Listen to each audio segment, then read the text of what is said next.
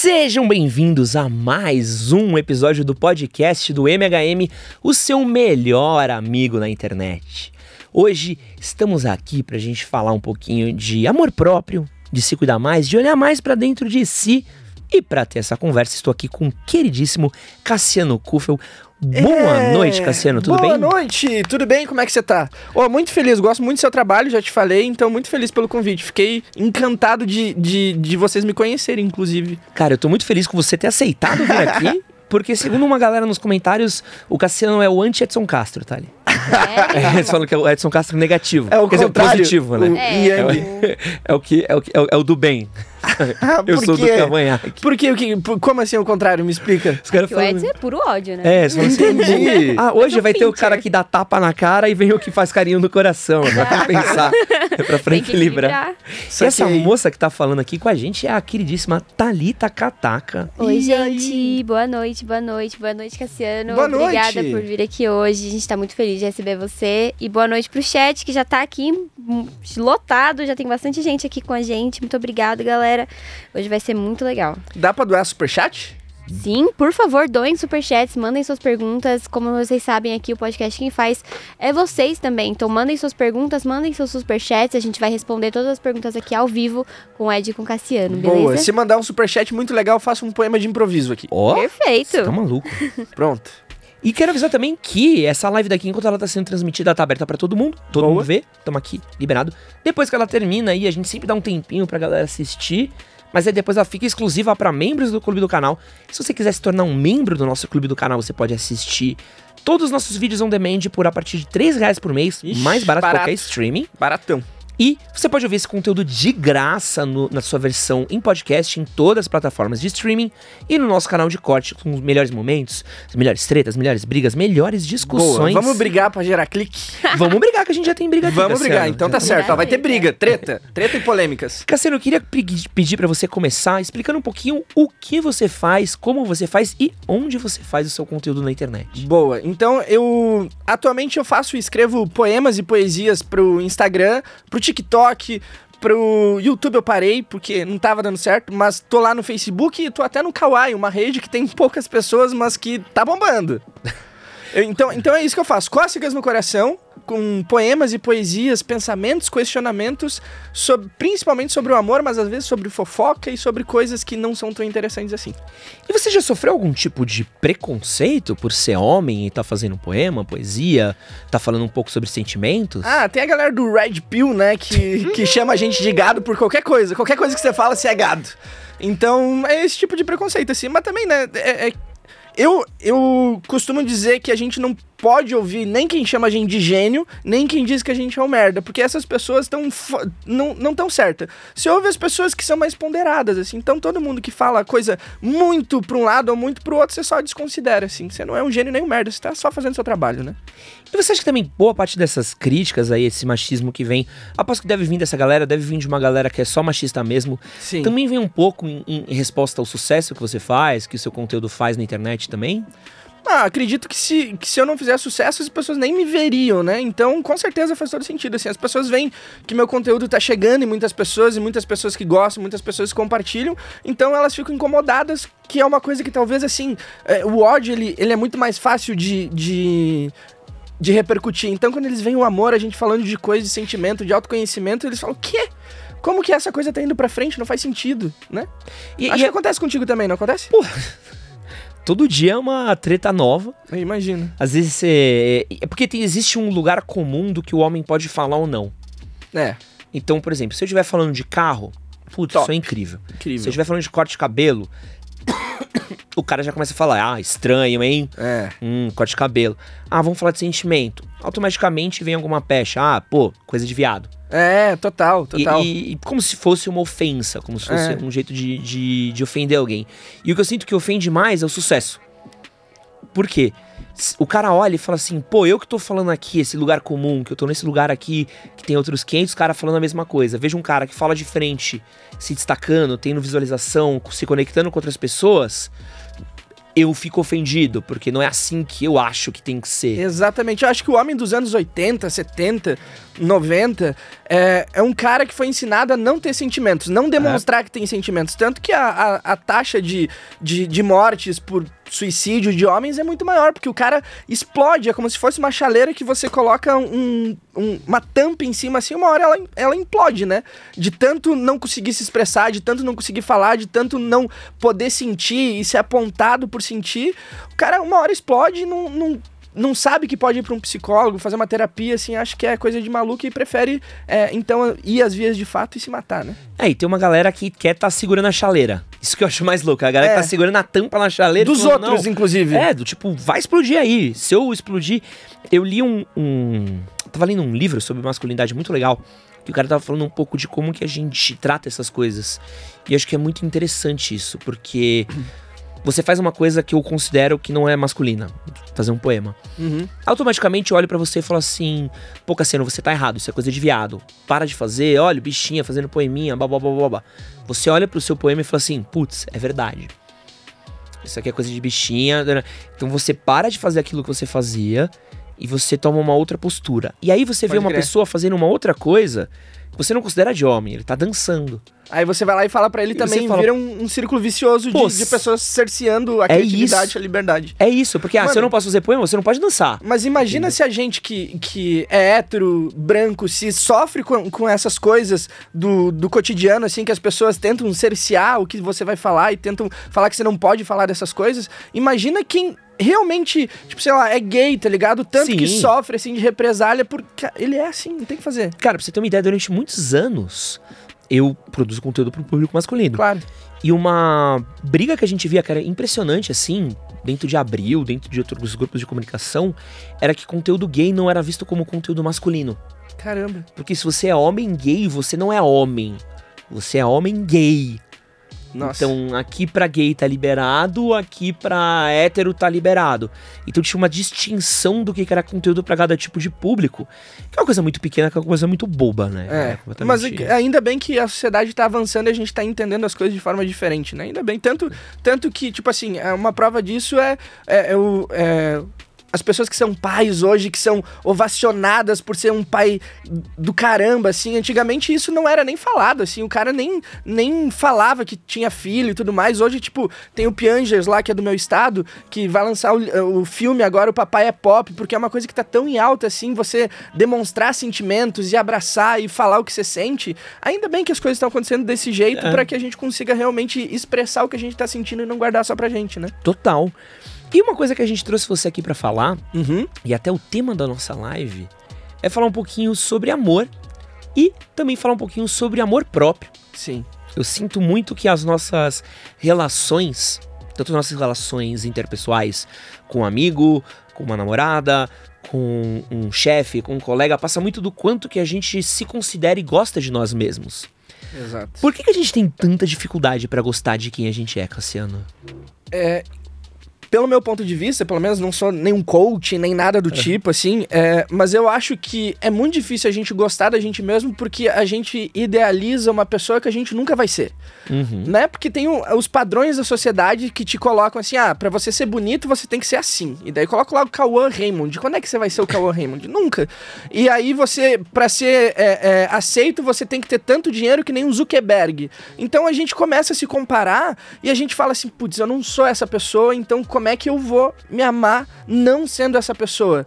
Eu vou ter que me transformar nessa pessoa, eu vou ter que fazer de conta que eu sou essa pessoa, que eu acho pior ainda, que as pessoas ficam fingindo que elas são, quem elas não são, pra conquistar os outros. E aí é óbvio que no íntimo, assim, você não vai se amar, porque você não tá sendo vulnerável e se deixando atingir pela verdade, assim. Então, cara, é muito difícil você se amar, você fingindo que você é quem você não é. Você deve conviver com pessoas que são assim, você vê pela linguagem corporal delas que elas estão atuando, elas estão fazendo de conta que elas estão super confortáveis no lugar quando ela não tá, elas estão fazendo de conta que ela tá sorrindo, quando na verdade por dentro ela tá chorando, tá ligado? A gente fica fazendo de conta, e ao invés da gente falar, não, ó, eu tô tô assim desse jeito, eu tô mal hoje, eu não tô bem. A gente fica fazendo de conta, a gente fica tentando se convencer de um lugar que a gente não tá e de uma pessoa que a gente não é.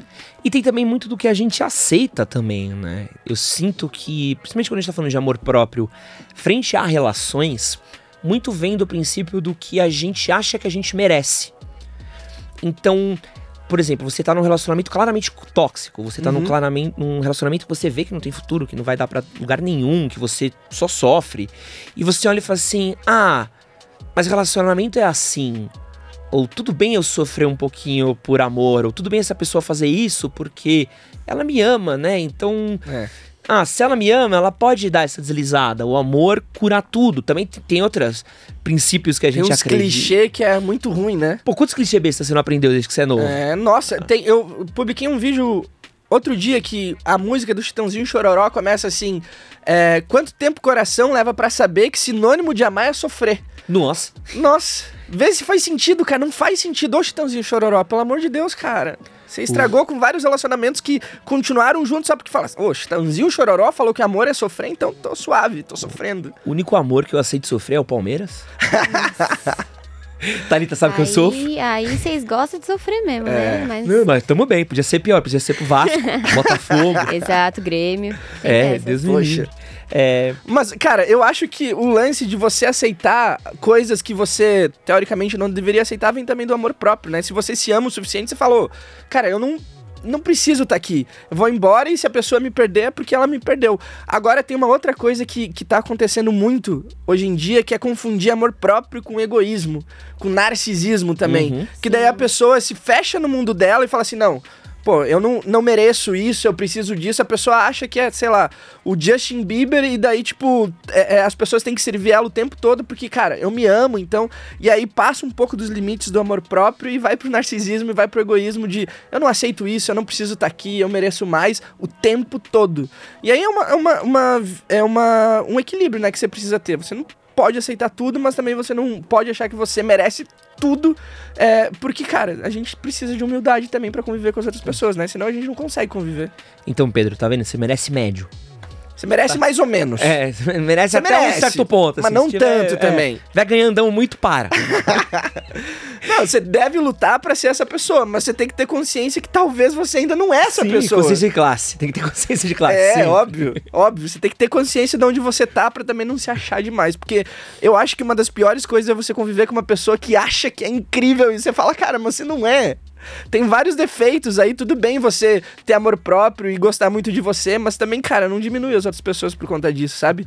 O meu jeito de pensar é o certo, o seu jeito de pensar é o errado e pronto, acabou. Não existe. Eu gosto que eu acordo todo dia pensando, como é que eu não vou fazer merda hoje? É meu princípio, não faça merda, don't fuck it up. É como muito bom, não estrague tudo. É. Quero te fazer uma pergunta, Cassiano. Faz. Você fala muito sobre relacionamentos. Sim. Você fala, tem conteúdos legais, textos incríveis...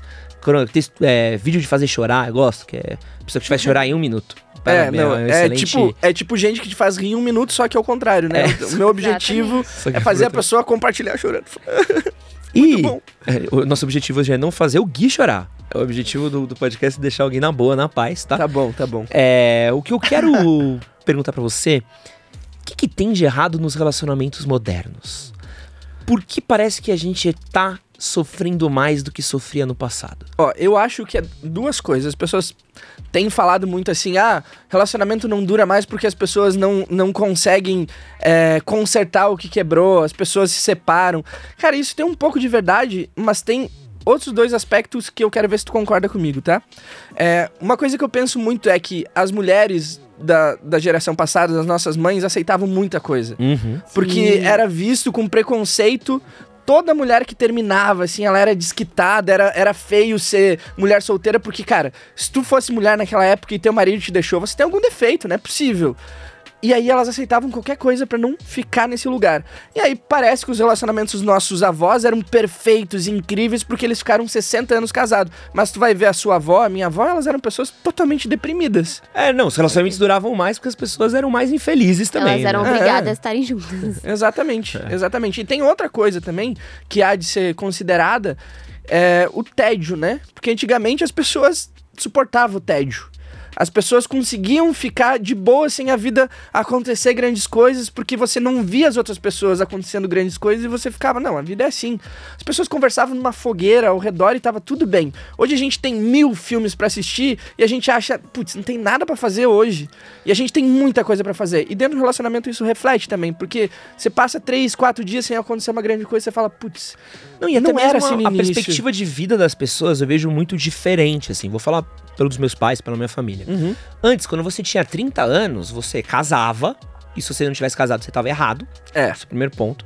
E a partir do momento que você casava, você começava a prospectar um outro estilo de vida. Tipo, ah, eu vou casar, eu vou focar em quê? Toda a minha vida em construir uma casa, vou focar toda a minha vida em criar meus filhos, em criar um patrimônio, cuidar das coisas.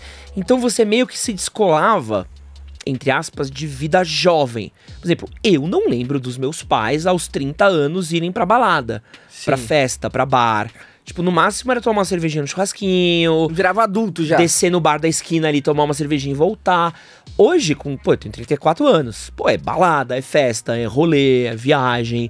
É uma perspectiva muito maior do que, tipo, aos 30 anos eu ainda sou jovem. Eu não preciso ter configurado minha vida naquele esquema da família tradicional, presa na casa, que vive em função de ver o filme que alugou na Blockbuster e tudo mais. Então eu sinto que a gente tá, entre aspas, envelhecendo mais tarde, sim, nesse sentido.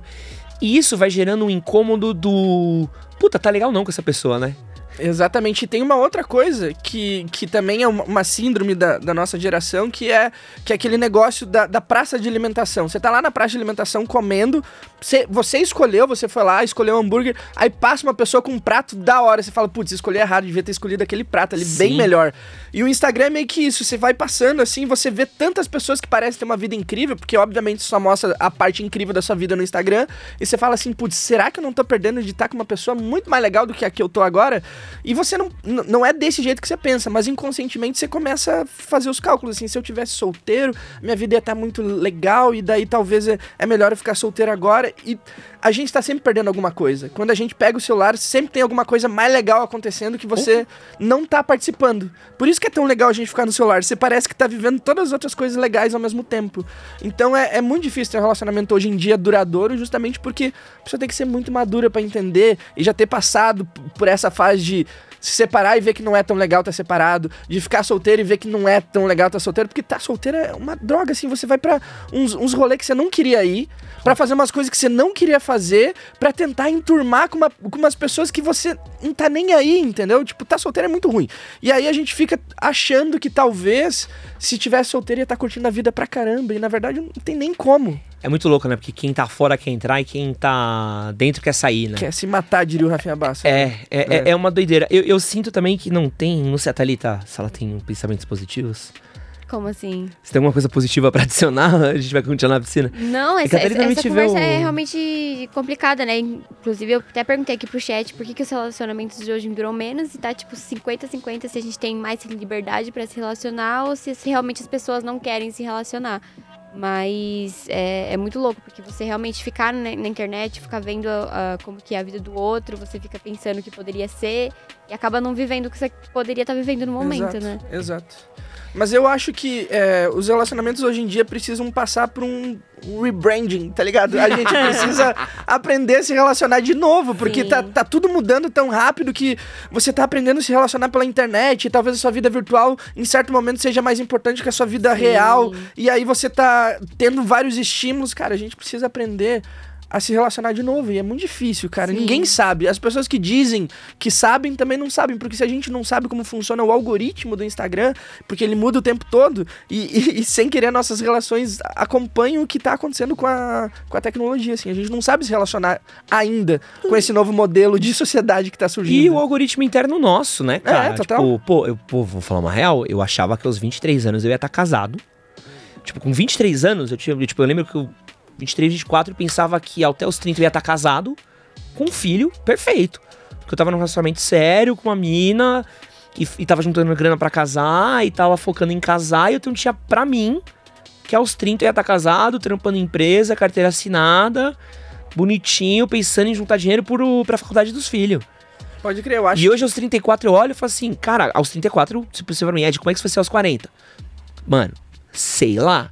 O que é melhor ainda, obviamente, né? Toda liberdade, ou você tem liberdade ou você tem segurança. É. Você tá livre pra fazer várias coisas, mas talvez você fique, tipo, inseguro de como que vai ser os 40 anos. E aí você... É uma escolha. Infelizmente, não dá pra ter liberdade e segurança ao mesmo tempo.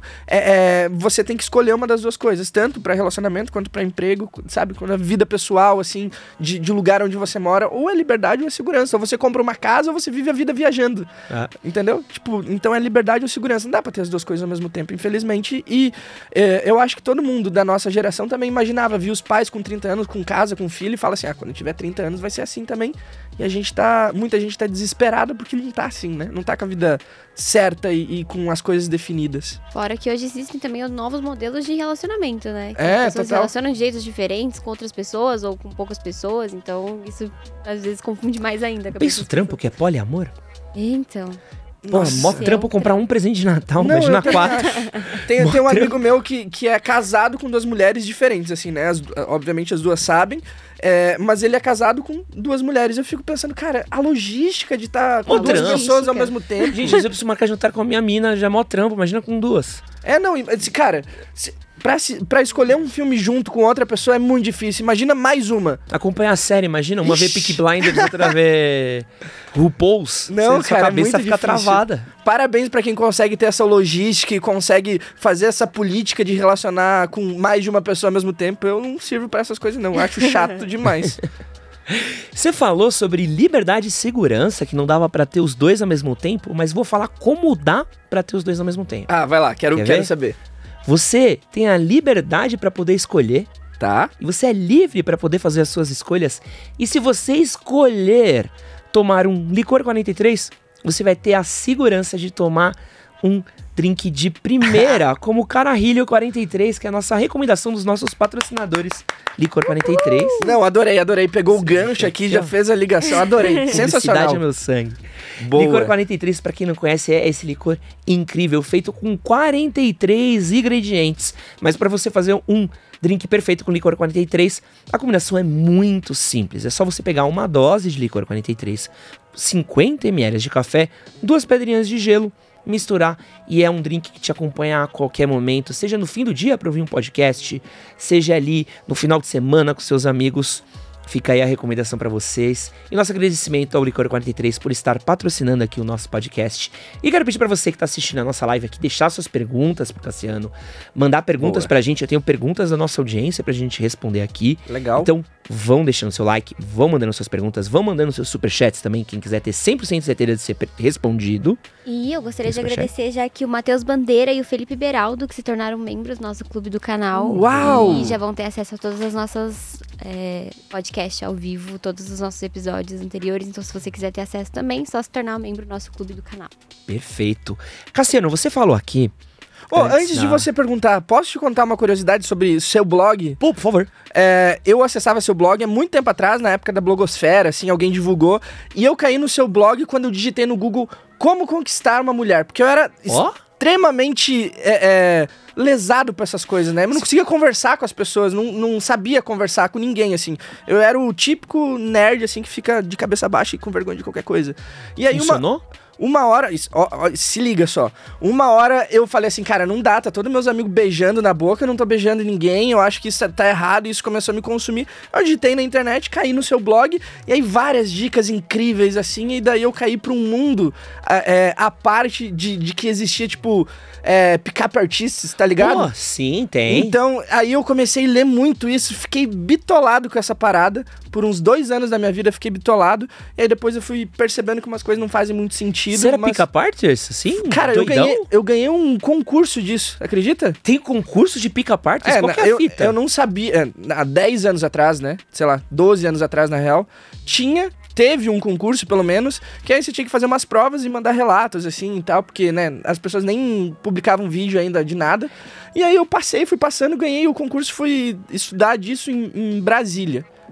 Mas você tinha que conquistar alguém? Você tinha que chavecar alguém? Tinha que segundo as técnicas lá que existem, você tinha que fazer isso e daí, tipo, mandar os relatos e aí se eles achassem que fazia sentido, eles te chamavam, tipo, te davam a viagem e o curso lá. Foi da hora, assim. Essa galera é maluca, né? É maluca, mano. Maluco. É tipo assim, eles têm um script de coisas que se você fizer exatamente isso, dá certo. Eu amo quando dá errado e os caras travam. E aí, é tipo a cantada mais bolada do mundo, mais manjada do universo, assim, a cantada mais... Que é aquela de você chegar pra mim e falar assim, oi, notei uma coisa em você que ninguém reparou antes. Sim. A pessoa, o quê? Não, mas antes gostaria de falar sobre mim. Olá, meu nome é Pedro. Porque é um bagulho que já usaram tantas vezes. E aí um dia, ai, meu Deus, eu tava na Paulista com uma mina que eu tava ficando. Uhum. E a gente saía e tal. Aí eu virei pra mina e falei assim, ah, mano, vou buscar um café lá, eu já volto. Aí ela, beleza. E ela tava na frente do Center 3. E aí no que eu voltei, a mina tava assim, mano... Eu falei, que foi? Ela, meu, chegou um maluco aqui em mim agora, falando que tinha notado em mim uma coisa que eu nunca tinha reparado antes. Pode crer. A mais clássica é, quem mente mais, homem ou mulher? Aí a pessoa começa a conversar e depois é todo o script, assim. Não, e aí eu lembro que a mina falei, e aí, o que você falou pra ele? Eu falei assim, sai daqui, nem te conheço. Eles consertam totalmente, né? Eu super falaria isso. Mas tu sabe que te perguntei, imagina, te perguntei alguma coisa, caralho. Nossa, eu nem te conheço, quer me vender o quê? Porque eu sempre acho que as pessoas que param as pessoas na Paulista querem vender alguma coisa. Assinatura de revista. Se tivesse vendendo um docinho ainda, um bolinho até comprava. É, um brisadeiro, sei lá. Um bolo de pote. Um brisadeiro. Por isso que eu tava assistindo um vídeo, acho que a Thalita tava com você, e daí você perguntou assim, o que você acha de pessoas emocionadas? Ah, vamos chegar, quero chegar aqui, que a gente discorda de algumas coisas. Isso. É isso que a gente discorda. Vamos lá, qual que é o seu ponto? Então, ó, eu concordo com você por conta de fazer esse estudo aí, de picar partidas que tinha, tipo, regras. Ah, você não pode fazer isso, você não pode fazer aquilo, e você tem que estar com a linguagem corporal relaxada, e, enfim, são técnicas que funcionam pra, sei lá, 80% das pessoas funcionam pra você conquistar alguém. Por exemplo, ah, não pode ser emocionado, não pode se declarar de cara, que é totalmente errado. Porém, isso eu concordo que serve, assim, se você quer fazer de conta que você é uma coisa que você não é, e aí, se você for emocionado, e você é emocionado, e você encontra uma pessoa que é emocionada com você, e o que você quer é ter uma relação de verdade com a pessoa. Por que você vai fazer de conta que você não é aquela pessoa pra você conquistar alguém que gosta de alguém que não é você? Fez sentido isso que eu falei ou enrolei demais? Faz sentido, você tem um ponto, mas aí eu vou te apresentar um outro ponto. Claro. Que é a parede de prego. Porque normalmente o cara que é emocionado, ele vai ter muitas tentativas dele de ser emocionado. Uhum.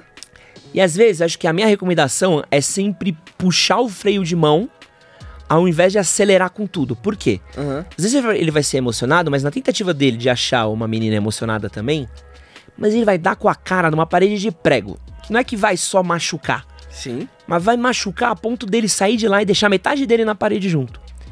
Então, o problema não é você ser emocionado com uma pessoa emocionada. Aí é um universo perfeito. Exato. O problema é todas as vezes antes que, se você não moderar na intenção, ou não moderar no jeito como você se relaciona, pode ser pior.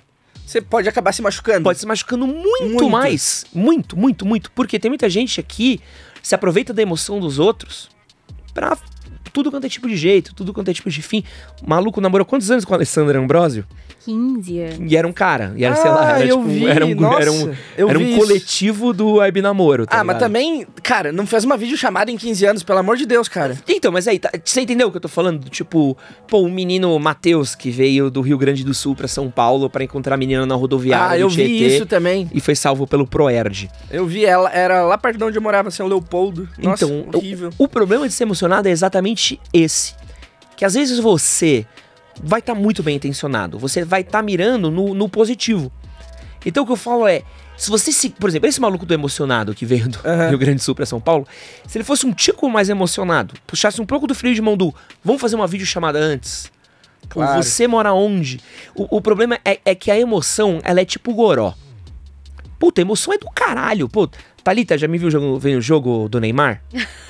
Eu fico emocionante. Minha namorada quase terminou comigo por causa do jogo do Palmeiras, final da Libertadores, contra o glorioso Flamengo aí, que eu falei que nem Deus ia tirar o título do Flamengo. Acho que ziquei sem querer.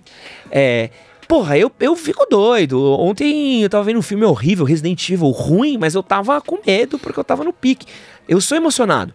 Mas pode o que crer. Eu aprendi na minha vida é que eu preciso, às vezes, pedir pra razão ser minha armadura. Tá. É que tem uma diferença muito grande entre ser emocionado e ser idiota, né? Então, o problema é que você de emocionado é pro otário é dois palitos. Não, com certeza. Mas o problema é que as pessoas não são emocionadas demais, assim. As pessoas estão perdendo muito de ser emocionadas e estão perdendo de viver coisas incríveis porque elas estão fazendo de conta que não estão afim. Famoso golpe.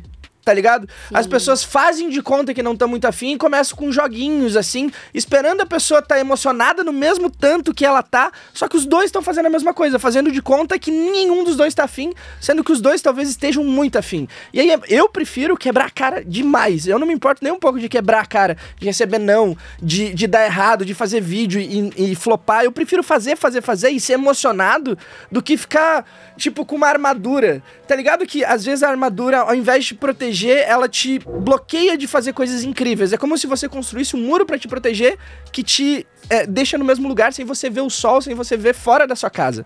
Então, óbvio, né, que uma pessoa que namora 15 anos com uma menina na internet é muito mais do que emocionado, né? Ela passa a ser idiota. Sim. Mas o que você vai fazer? O cara não fez uma videochamada, pelo amor de Deus. Sim. Mas, por outro lado, cara, se você fazer de conta que você não é essa pessoa, você vai atrair aquelas pessoas que você tá fazendo de conta. Por exemplo, eu quando tinha 15 anos lá, fazia de conta que eu gostava de uma banda que a menina gostava. A menina falava assim, gosto muito de... Que banda? Não pode ser, tem que ser a banda. Gosto muito de Green Day, tá ligado? Eu não sabia nada de Green Day. Eu Google Green Day, pesquisei 3 músicas e falei, eu também gosto dessa. Pra fazer de conta. E aí é uma droga, porque daí vai que isso engate pro namoro, você vai fazer pro resto do namoro de conta que você gosta de uma coisa que você não gosta, porque você conquistou a pessoa assim com mentira. Teatro Mágico. Sim. Teatro Mágico. Já fiquei com uma garota que gosta de Teatro Mágico. Nossa. Eu fingia gostar de Teatro Mágico, ouvi todas as... Eu até gostei uma época assim, mas hoje em dia eu olho pra trás e falo... Nossa, eu vou falar que eu adoro Teatro Mágico. Inclusive, ele convidou pra gente fazer, escrever uma música junto. E eu não fui por falta de autoestima. Eu falei que o Cassiano é o Ed positivo? Eu sou Cassiano negativo? Meu Deus. Mas eu adoro Teatro Mágico. Posso contar a minha experiência, então, agora? Pode, por favor. Porque assim... Porque da outra vez que ele falou que emocionado é ruim, você concordou. Você tava aqui, eu vi. Exatamente. Só que aí, tipo, pensando agora com o seu contraponto, eu sei que, por exemplo, da primeira vez que eu fui, eu tentei ficar com o cara e eu fui super, né, eu fui eu mesma, me emocionei e tal, o cara tava justamente nesse joguinho, tipo, ai, não quero me, entendeu? E aí foi um saco, mas eu fui eu mesma e deu que no outro relacionamento que eu tive, eu continuei sendo eu mesma e eu recebi a mesma quantidade de carinho que eu tava dando e eu percebi, mano, eu não tava errada, claro, sabe? Que não. Quem tava errado era a pessoa que não tava, tipo... Não, na verdade, nem tem essa coisa de tá errado, né? Não tava batendo. Então, quando foi com outra pessoa, eu percebi que aquilo era o que eu merecia. Tipo, o tanto que eu tava dando pra aquela pessoa, sabe? E às vezes é coisa de clicar. Não tem, tipo, uma fórmula. Ah, você vai falar com a fulana, ela vai te mandar um oi. É porque ela não tá afim de você. Às vezes você tem que sentir como é que tá com a pessoa, né? Às vezes você pode fazer qualquer técnica. Você pode fazer o que for. Se a pessoa não tiver afim de você, ela não vai estar afim de você. Se você não quer se machucar, faça joguinho. Beleza. Agora o amor é pra corajosos, que não tem medo de se machucar. Mas como é que a gente faz? Porque assim, a gente vive o The Age of Joguinhos. Exato. Aqui a calamidade pública. Óbvio. Estar solteiro é um grande puzzle, às vezes. Que você olha, você tá com a pessoa... Pô, contei, história maravilhosa.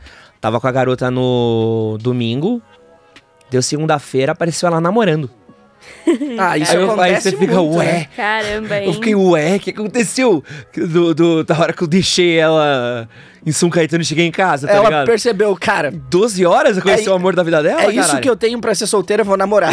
Não, só pode ser. Eu falei, pô, fui eu? Foi você que falou assim, caramba. E ao mesmo tempo que você tá com a mina tá afim. Aí dá 2 dias você fala, não tá. Aí dá 3 dias... Eita, pô, acho que tava afim. Aí você fica num... E aí? Sabe? Mas como é que faz? Porque assim, parece que... Eu vou falar da minha experiência quando eu tava solteiro, que o joguinho virou a regra. Uhum. E às vezes você fala assim, não quero estar no joguinho, e aí você acaba ficando completamente sozinho. Sim. Então é um meio tipo assim, pô, beleza... É tipo o famoso, pô, tá na chuva... É pra se molhar? Então parece que às vezes... conforme a música, né? Você tá lá, você vai ter que lidar com um joguinho em algum jeito, nem que seja pra desarmar a pessoa do... Oh, para com isso. Mas como é que a gente vive nessa geração de joguinho? Qual que é a... Tem... Eu, graças a Deus, tô fora desse game. Ainda mas bem, tem, é a melhor coisa. Tem truque? Tem hack? Tem código? Cara, aí que tá. Não, eu acho que não tem truque. Ou você joga o joguinho, como todo mundo tá jogando, ou você fala assim, cara, isso não é pra mim. E quem tiver na minha vibe, da hora. Quem não tiver na minha vibe vai fazer o quê? E você vai, cara. Tem milhões de pessoas e milhões de cores e de lugares. É impossível que você não vai encontrar alguém que tá na mesma vibe que você. Que você gosta de uma coisa, a pessoa gosta também. Que você fala de um jeito, a pessoa entende o que você tá falando. E talvez demore, talvez doa, talvez seja difícil, doloroso. Não prometo que vai ser fácil, mas eu prometo que se você ser quem você é, você vai encontrar alguém muito mais parecido com você do que você fazendo de conta. Ou você... fingindo que você gosta de uma coisa só pra agradar a pessoa, ou sorrindo quando você não tá tão afim de sorrir. Cara, se você for verdadeiro, você vai atrair pessoas muito mais parecidas com você e que vale muito mais a pena de se relacionar. Mas se você quiser só pegar todo mundo, talvez seja melhor você fazer joguinho mesmo. Aí é uma escolha, né? Mas às vezes você cai no joguinho sem querer. Às vezes você nem sabe que é um joguinho, você se liga só quando você tem maturidade. Sim. Por exemplo, os tipos de joguinhos que tem, Thalita. Tem o de sumir. Sim. Clássico. Você manda... Não vou falar que nunca pratiquei, mas que você manda uma mensagem, some uma semana, que é só pra... Tá ficando sério demais, vou uma semaninha aqui no silenciado, só pra... Tô trabalhando demais, é meu TCC, sei lá. Entendi. Fim de mês, mas é um joguinho, às vezes ajuda. Mas, por exemplo, tem o dos ciúmes, que é uma merda. Que a pessoa começa a fazer ciúmes pra você, coloca aleatoriamente. Story em festa. Abraçada amigo. Com fulano. Meu tipo, melhor amigo. Abraçado com fulano, tá ligado? Tipo, não, meu melhor amigo, mas vocês estão beijando de língua. Não, a gente mas é muito amigo. É um carinho de brother. Assim, de irmão. Né? De irmão. Que outro teve a menina da Fazenda que eu vejo pelo meu feed, né?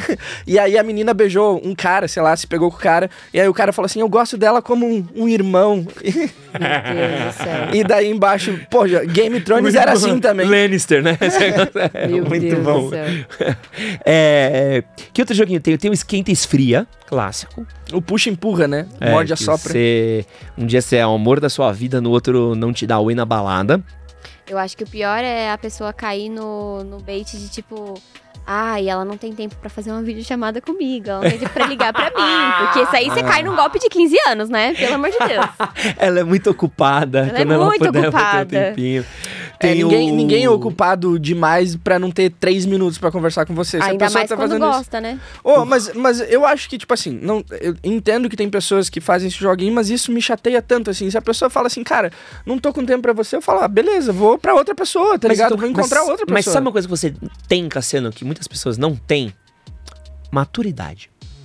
Porque às vezes você cai num joguinho desses, não é porque você... Puta, otário. Às vezes você é otário. Ou, se você passou 15 anos namorando alguém que você nunca viu, você é um otário. Mas de resto... Mas às vezes você, tipo, não sabe que aquilo é um joguinho. Você vai entender... É inocente, né? Principalmente homem... E é uma coisa que eu vou falar real aqui, tipo... Principalmente de homem. Porque homem fala muito pouco de relacionamento com amigo. E homem muitas vezes tem muito problema de citar que tá, tipo, na defensiva de que tá fazendo merda. Eu já fui feito de otário... De ponto, tipo assim, tá sendo feito de otário, pegar e falar assim, será que eu tô sendo feito de otário? A situação tá se prolongando, falar pros meus amigos, e quando eu falar em voz alta, todo mundo fala, porra, você tá sendo feito de otário, sabe? Às vezes só falar em voz alta, você fala, nossa, isso que eu falei não faz nem sentido. Então, mas o problema é que às vezes você não sabe, porque você acha que aquilo é uma forma de atenção. Então tem um cara que ele é a última opção da mina, mas ele pensa, pelo menos eu sou ainda uma das opções. Mas daí vai de amor próprio de novo, né? A gente volta em amor próprio, assim. E é uma coisa que as pessoas não constroem.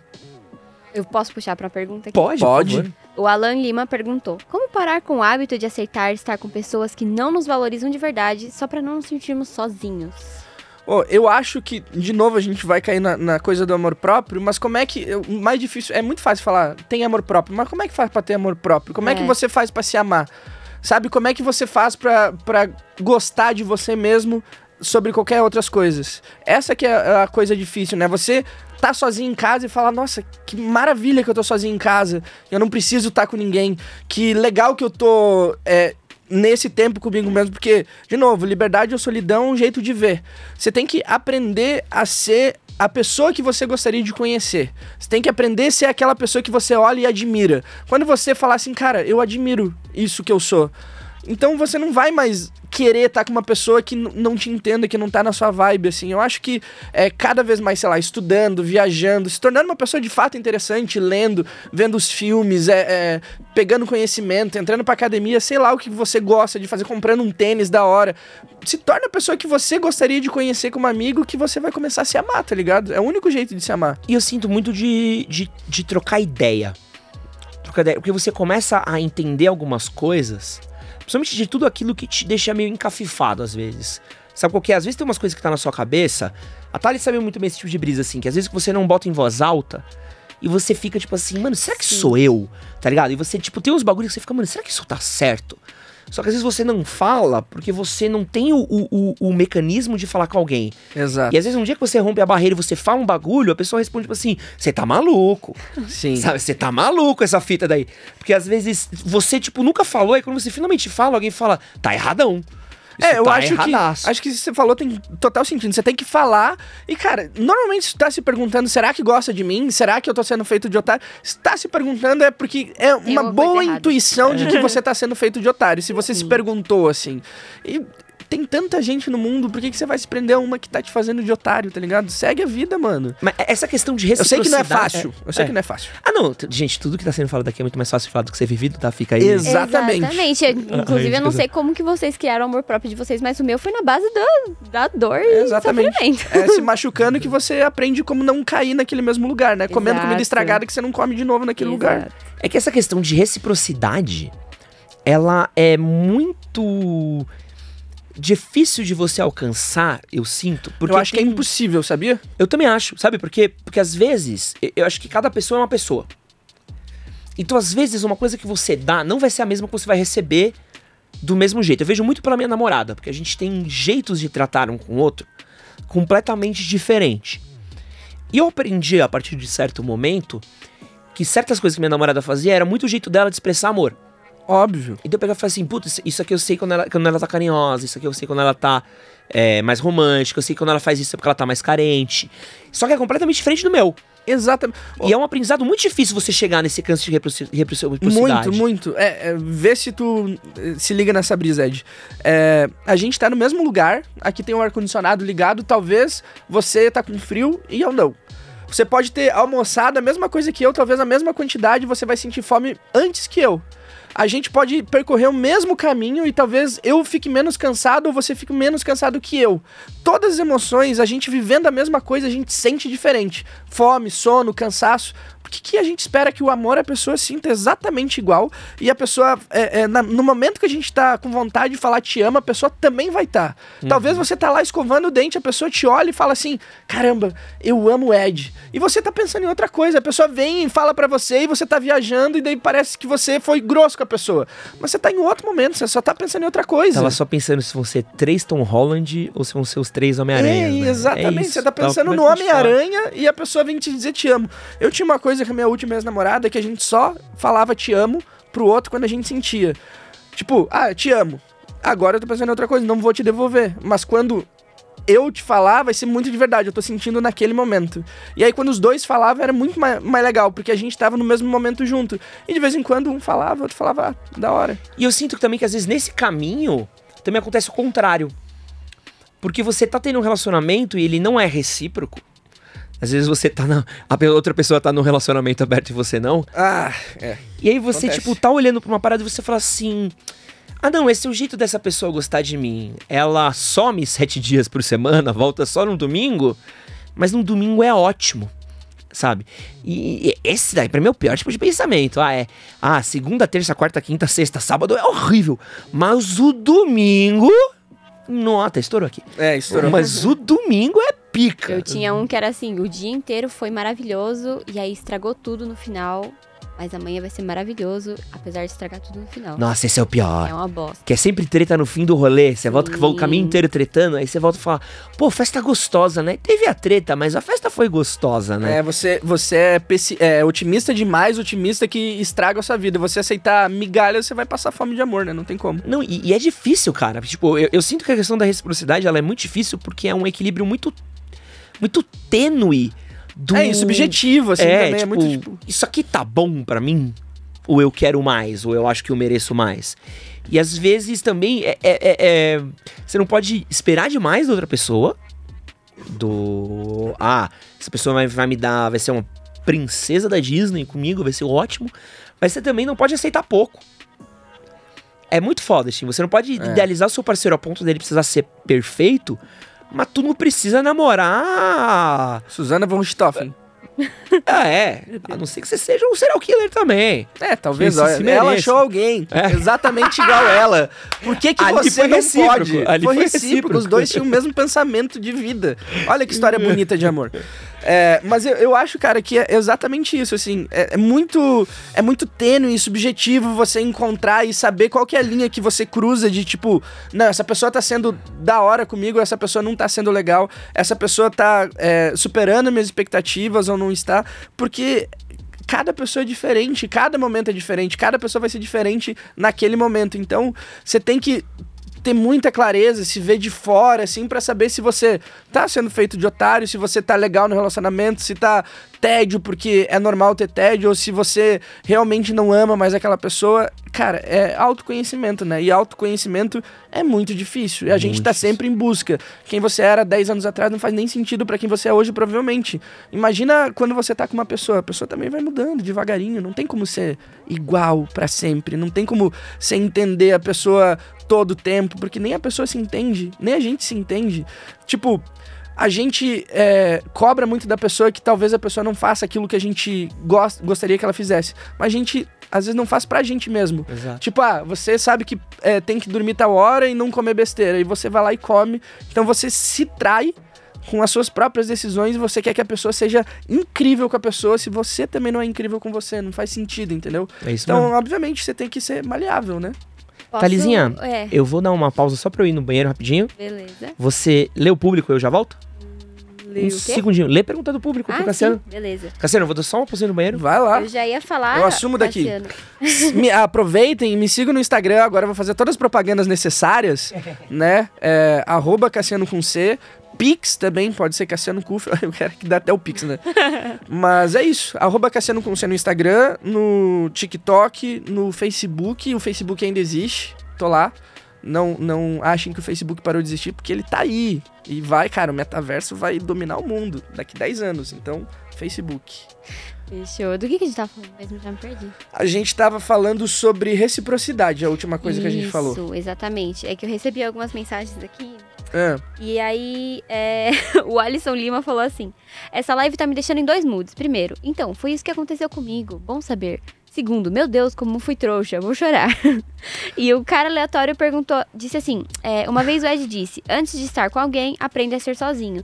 Beleza, exato. Mas como faz isso? Quais as dicas pra saber como aprender a ser sozinho? Pra evitar a tal da dependência emocional. Boa. E acho que vai muito com essa coisa de reciprocidade, porque é exatamente isso, né? A pessoa, ela fica sofrendo porque ela espera que o outro ame ela e dê todo o amor dela, mas se ela não tem o amor primeiro, não faz sentido, né? Cara, Elba Ramalho, olha só quem vou citar, disse que é diferente de viver e conviver e a gente somos seres que precisamos de convivência, né? A gente precisa conviver com as pessoas porque a gente tem essa coisa no nosso cérebro desde que a gente nasceu. Um neurocientista explicou que a gente precisa, o ser humano precisa de outra pessoa para sobreviver. Então a gente acredita que se a gente não tiver com outras pessoas, a gente morre. E às vezes é isso mesmo que você sente quando você tá sozinho em casa num sábado de noite, nossa, tá todo mundo se divertindo e eu não. Mas quando você passa por isso, e não te prometo que vai ser fácil, não te prometo que vai ser incrivelmente de boa, mas quando você consegue ficar sábado de noite em casa e falar, nossa, que do caramba eu ficar sozinho e tá tudo bem. E aí você vai começar a conviver com outra pessoa de forma muito mais leve. Mas é difícil, quase ninguém consegue. Tem gente que engata um relacionamento no outro, sim, porque não sabe ser sozinho. Não passa um mês sem estar namorando com outra pessoa. E isso é, obviamente, uma dependência. E a pessoa vai ser sempre dependente emocional de alguém. Você tem que aprender a ficar de boa sozinha, no restaurante sozinha, viajar sozinho, no cinema sozinho. Quando sim, você se sentir confortável e ir pra balada sozinho, aí você vai conseguir fazer todas essas coisas com outras pessoas sem depender, sem ser dependente de outra pessoa, sem ser dependente emocional. Com certeza, eu fiz exatamente isso, eu tava nesse clima, nesse ritmo de engatar namoro e namoro, e aí eu falei, mano, eu vou ficar aqui um ano sozinha e vou me resolver comigo mesma. E aí deu super certo, eu comecei a... Tanto que agora, o melhor momento da minha semana é quando eu tô sozinha em casa, fazendo nada, e é muito bom. Mas só pra avisar que esse um mês da Thalita solteira deu super certo pra... Um ano? Esse um ano da Thalita solteira deu super certo pra ela, mas ruim pros meninos que ela fez sofrer. Que mentira! Nada a ver. Pra ela foi ótimo. Claro que não, foi tudo muito bem resolvido, tá bom? Para com isso. Pessoas chorando agora no chat. Não é assim. Tá todo mundo no hospício, tá todo mundo na terapia. É, continuando esse papo, o Testando falou assim, eu acho muito estranho estar sozinho, me divertir sozinho. Fico pensando que sou sozinho, mas sempre prefiro as coisas com os meus amigos. E aí, Ed, você tem uma dica pra ele? Eu acho que não é errado ele gostar dos amigos dele, do rolê com os amigos dele. Com certeza. O rolê com amigos é muito mais legal, quase sempre. Tudo. Uhum. Tem coisa, mano, que às vezes você faz com os amigos que é muito mais legal do que sozinho, assim. Às vezes até... Na natureza selvagem tem uma frase que é muito legal. A felicidade só é real se for compartilhada. Uhum. Então faz todo sentido, assim, você achar que você é muito mais feliz e com outra pessoa. Só que você precisa ser mais feliz quando você estiver com outra pessoa. E não só feliz se você estiver com outra pessoa. Mas é isso mesmo. E às vezes você fazer uma coisa sozinho, eu acho que é legal você fazer o contrassenso. Então, por exemplo, eu gosto muito de ir ao cinema. Certo. Tem pouquíssimos amigos que gostam tanto de ir ao cinema quanto eu. E eu gosto de ver filme merda. Eu vou no cinema às vezes pra sofrer, pra pegar meu dinheiro e botar fogo. Meu Deus, jogar no lixo. Fui ver Resident Evil. Nossa, eu saio no meio, assim, que eu não gosto. É tão pior quanto eu pensei que fosse. Eu fui pra um filme ruim. Nossa, eu não aguento. Saí de uma tortura. Eu não aguento ficar inteiro, assim. Eu fico 10 minutos e falo, nossa, esse filme não gostei, vou embora. Eu gosto. Então, por exemplo, a gente não conseguiria ver filme junto. A Thalita sabe, às vezes eu boto filme assim. Thalita, quando morou comigo, era direto assim, Thalita, eu vou ver um bagulho ruim, tá? Ela, não, vou ver com você. Eu falei, não, Thalita, então, real. É bem ruim, nem fica aí. Pô, eu vou aproveitar pra ir no banheiro também. Pô, fica à vontade. Aí você vai falando com o chat. O banheiro é aqui? É aqui, essa aqui à direita. Então esse... Deixa eu só passar a câmera.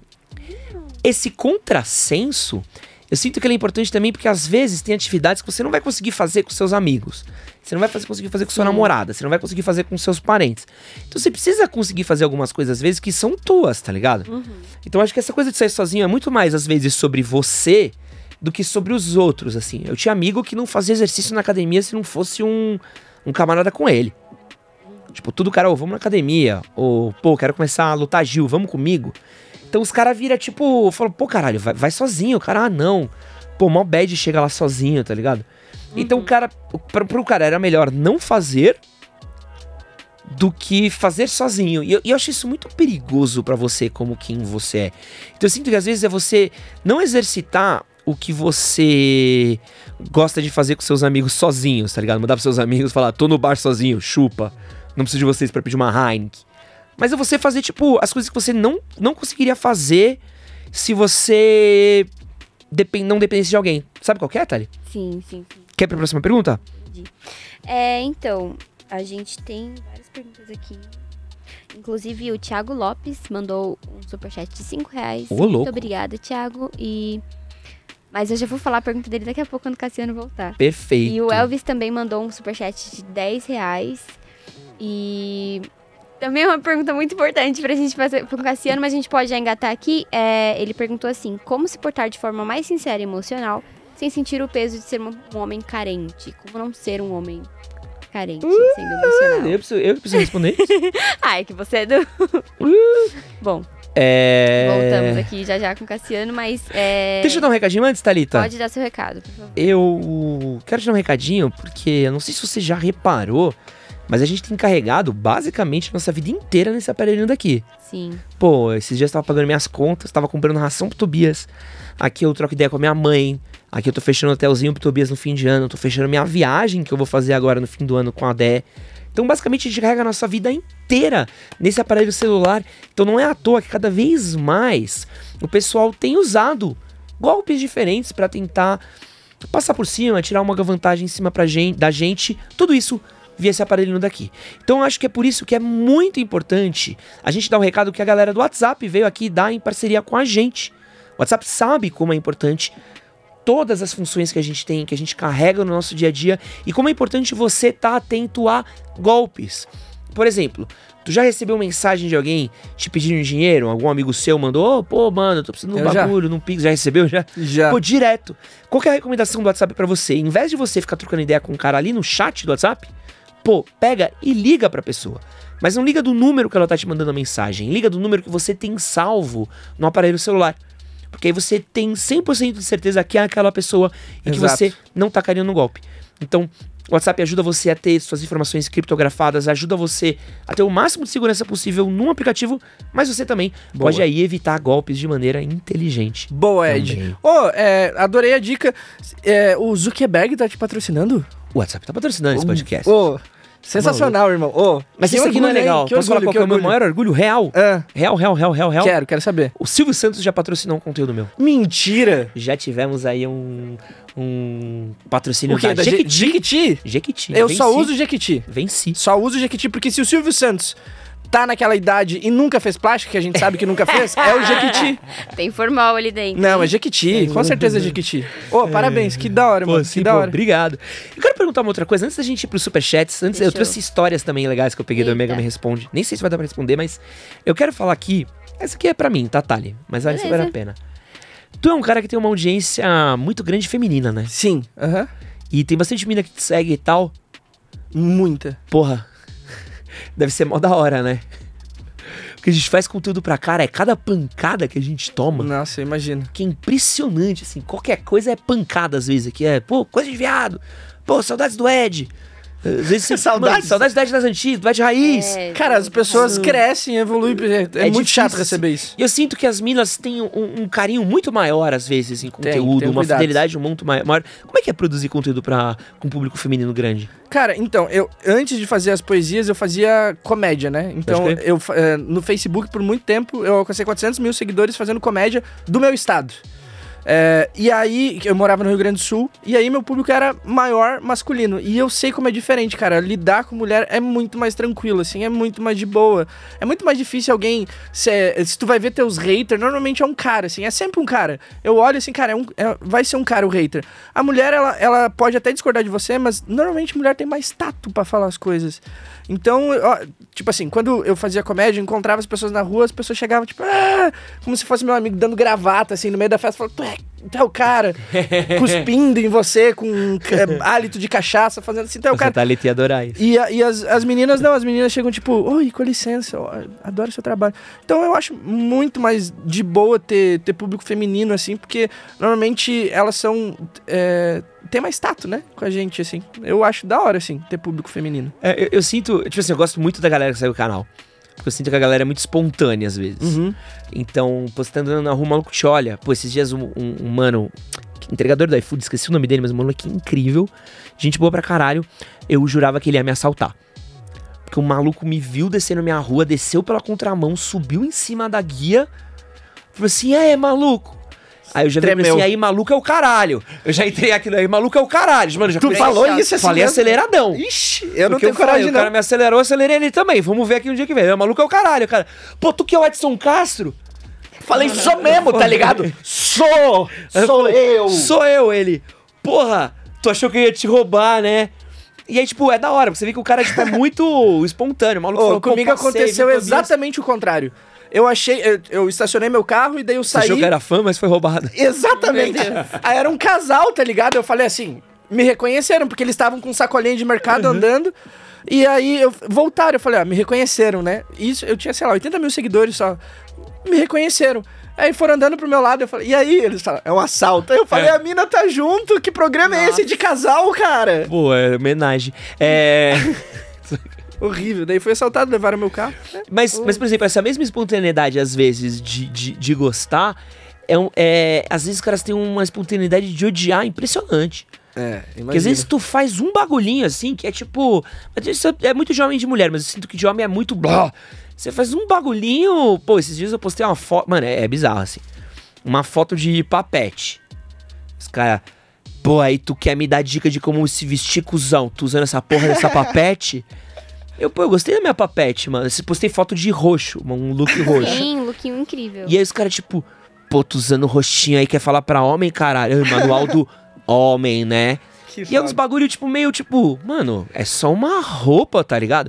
Então, é impressionante. Vou falar um bagulho polêmico, assim, mas... Homem é muito mais sensível pra ouvir umas paradas. É impressionante.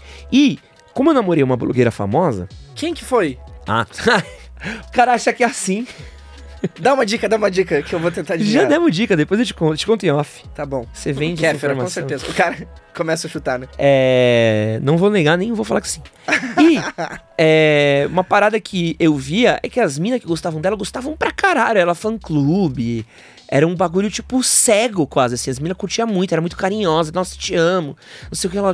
Ela postava foto comigo, a galera...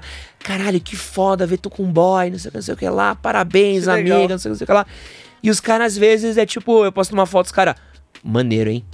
Pai tá poucas.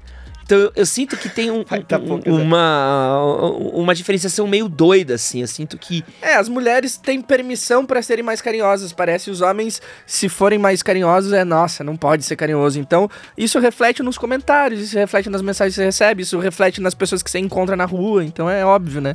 Isso é muito verdade, assim. Ter um público feminino é muito diferente de ter um público masculino. Não, e você poder até, às vezes, se fragilizar. Tipo, eu lembro que minha ex, às vezes, quando ela fazia conteúdo, ela falava assim, gente, tô mal, tô pra baixo, hoje eu tô triste, tô de TPM.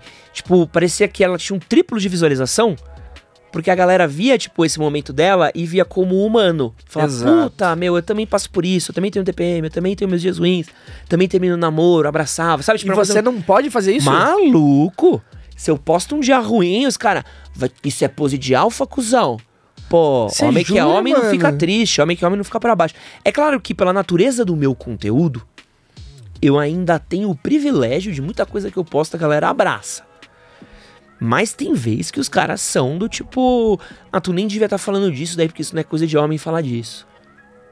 Eu sinto que tem uma galera que também fala assim, cara, como é que você vai passar tristeza pros seus seguidores? Você tem que passar alegria e tal. Cara, mas eu sou uma pessoa... Pô, isso é direto. Eu pegar e falar assim, pá, tô mal, tá? Tu não devia estar falando que tá mal, porque quem tá mal vai ver que tu fica mal e vai ficar mal também. Mas se eu tô mal, caralho. Pô, mas eu tô cagado, tá ligado? Me deixa ficar cagado um pouco, tá ligado? Então é complicado, cara. Então eu sinto que esperam-se de homens, às vezes, uma certa invulnerabilidade que ela é cobrada não só de você com você mesmo, mas dos outros com você. Sim, exato. Sabe qual que é? Pô, eu lembro que eu tava trocando ideia até com o Falcão. E eu fui, tipo, perguntar um bagulho pra ele. Assim, o que? É músico ou jogador? Tá. Isso é incrível você perguntasse por música. Mas eu tava perguntando pra ele, pô, tu quando jogou com a Argentina, não sei o que lá, começou com o placar virado e tal, pô, tu teve medo? Tu já teve medo? Não sei o que lá. O cara responde, não. E eu sinto muito que é uma coisa dessa coisa muito masculina do óbvio. Tipo, eu não posso falar que eu tive medo, tanto pela figura... Quanto pela vivência, quanto pelo não sei o que lá. E eu queria muito saber, do tipo assim, pô, eu queria saber quando que aquele cara teve medo, quando que aquele cara achou que não ia virar, quando não sei o que. Porque é uma coisa mais humana, mas eu sinto que, principalmente figuras, futebol, essas coisas, elas têm essa coisa do alfa, essa coisa do cara que não pode ter vulnerabilidade, sabe? Bom, eu acho muito prejudicial, não só pra essa pessoa, mas pra todas as outras pessoas que, às vezes, estão passando por um momento ruim, e aí você vê o coach lá, o cara que só tem sucesso, fala assim, você não pode ser essa pessoa gritando na cara, assim, você tem que olhar pros problemas e gritar com eles. Cara, mas às vezes eu só quero sentir. Só quero dar uma choradinha. E é necessário, mal. Tá ligado? É necessário. Assim como você tem necessidade de dar risada e liberar serotonina, seu corpo tem necessidade de você chorar. Porque você precisa, tá ligado? Você precisa se liberar dessa tensão, dessa ansiedade. A gente precisa... entender que todos os sentimentos são possíveis e são precisos ser sentidos. É muito, muito louco, né? Como tem gente que só prega que você não pode sentir dor, você não pode reclamar da vida. Tá reclamando por quê? Levanta e vai fazer um negócio. Cara, porque às vezes eu preciso reclamar, tá ligado? Doendo, né? Todo mundo tem dor, tá ligado? Como é que você não vai reclamar? Você não... Tem muita gente que acha que é o super-homem, tá ligado? E vende que você tem que ser o super-homem. Só que, cara, o super-homem nem existe, tá ligado? Ele não é de verdade. Você tá ligado que o super-homem não existe? Então não tem como você... É real. É, o Batman é real. Thali, vamos rodar de superchats? Vamos. O Thiago Lopes, aí, ele mandou 5. A Thalita mandou essa pra mim, eu falei, não quero responder não. Deixa eu ficar sem voltar. Tem duas aqui que são realmente muito importantes pra todos nós. E assim, o Thiago Lopes, ele falou: sou fã de vocês, queria saber como aceitar o corpo e ter mais autoestima. Deixo de fazer coisas por inseguranças com o corpo e queria mudar isso. E é uma coisa que muitos caras mandaram aqui no chat perguntando, falando que eles se acham estranhos, antissociais, ou então eles têm insegurança com o rosto deles, por ter espinha, por ser adolescente. Então, qual que seria a sua dica pra eles terem mais autoestima e se aceitarem mais? Obviamente, se você não gosta de alguma coisa em você, você pode trabalhar isso. Talvez você sinta muita raiva e você vai buscar na terapia. Se você não gosta do seu corpo, talvez você entre na academia pra se aceitar. E tá tudo bem também. Agora, se você quer só se aceitar e ficar com o seu corpo da hora, mano, você tem que entender que tem pessoa que gosta de todo mundo, assim, né? Todo mundo vai... Você... provavelmente agrada muito uma pessoa. Então, talvez você encontre essas pessoas devagarinho, obviamente. Você vai sofrer porque você não é o padrão da sociedade, tá ligado? Mas, cara, você tem que se aceitar, tá ligado? Você precisa entender que tá tudo bem você ser do jeito que você é. Ou senão faz uma plástica também, pode funcionar. Não, eu sinto que tem uma diferença muito grande, às vezes, de tudo aquilo que você aparenta e tudo aquilo que você é capaz. E eu acho que é muito importante a gente entender quais são as potências disso.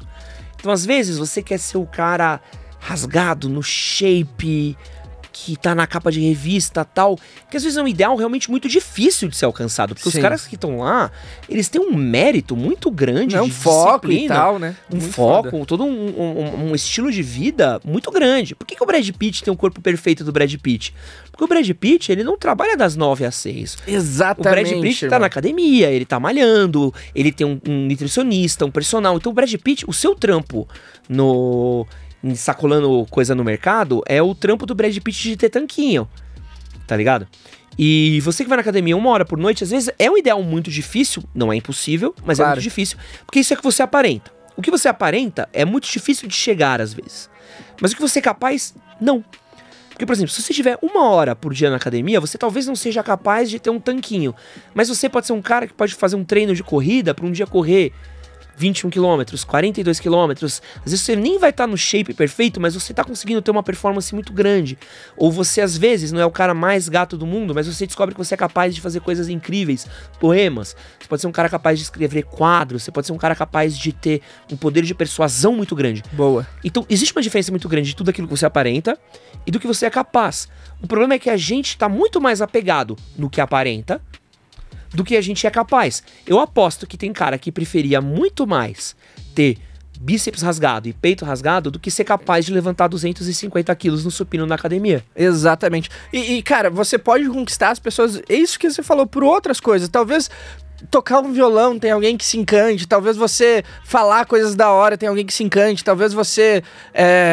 você se tornar uma pessoa interessante talvez seja muito mais legal do que você ter um corpo incrível. Agora tem uma coisa que me fez me aceitar demais, que foi a primeira coisa que perguntaram, né?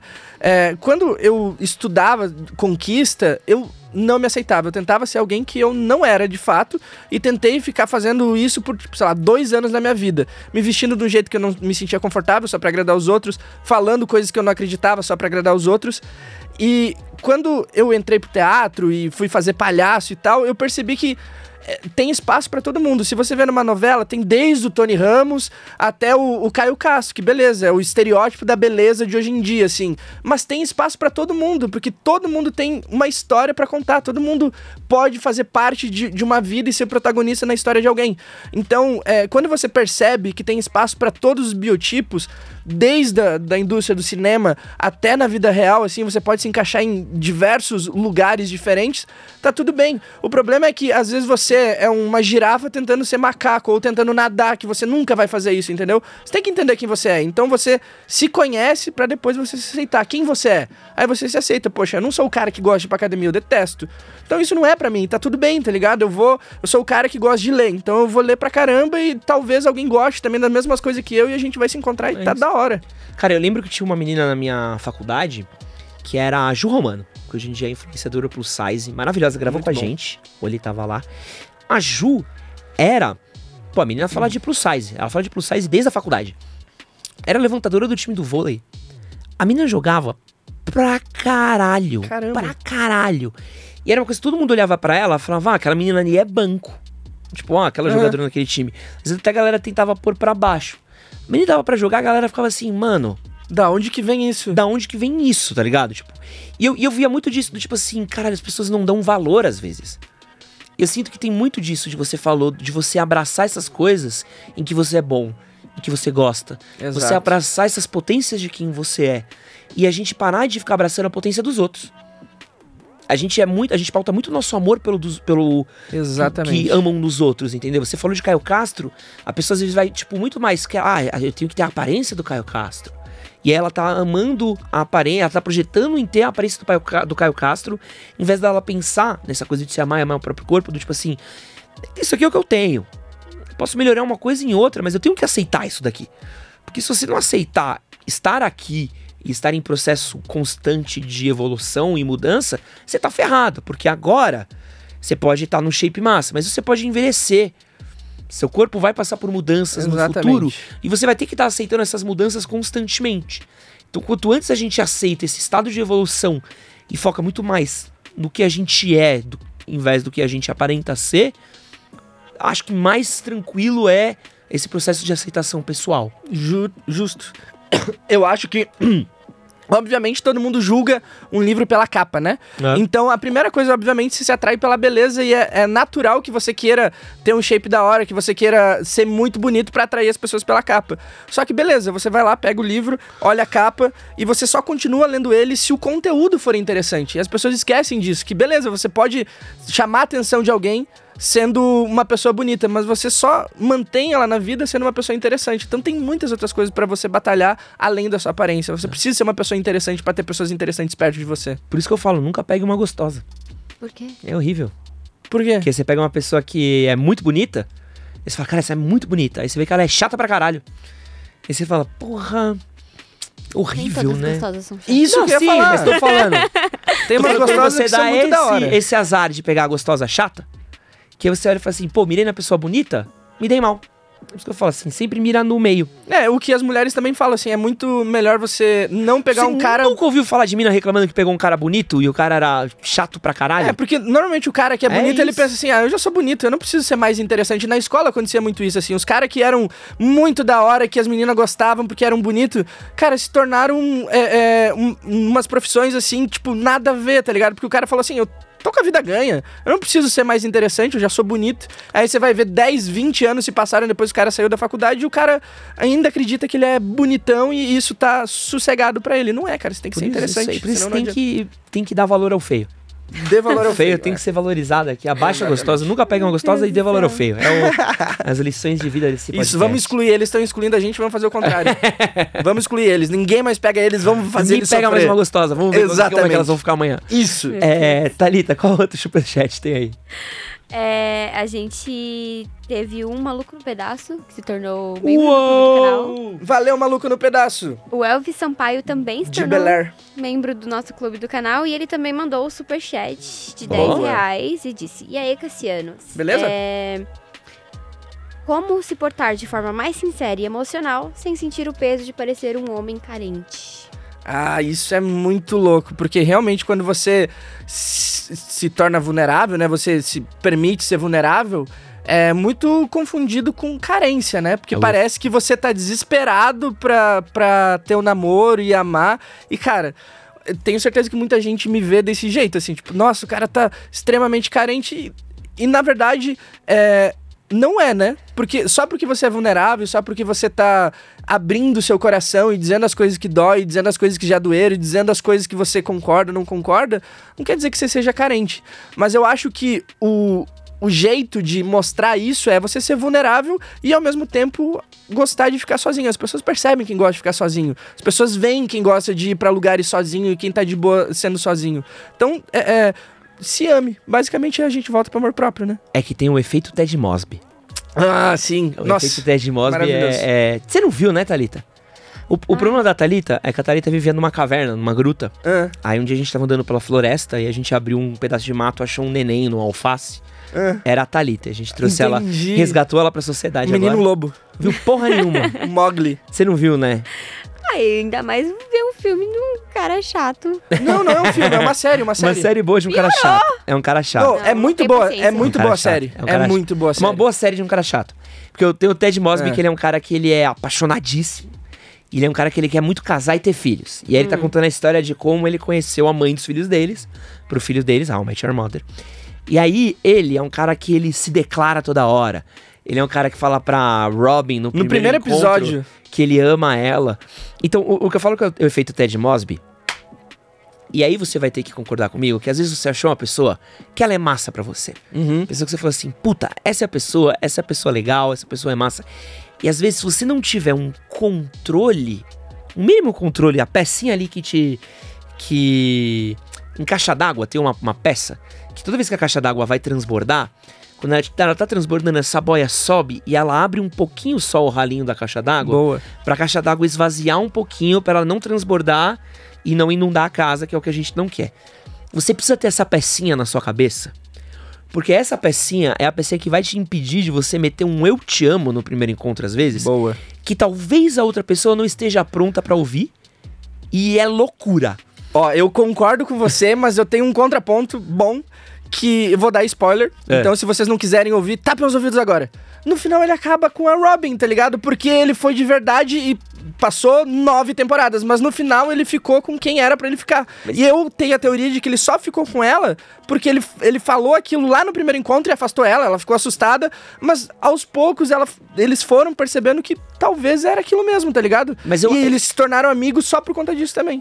Mas eu concordo, acho que vão ter os momentos de emoção. Boa. Mas assim, às vezes que é tipo, é o efeito caixa d'água. Acho que toda vez que você tiver num momento, tipo assim, porque acho que às vezes as pessoas não... Acho que principalmente hoje em dia tá mais pra não do que pra sim, às vezes. De um certo...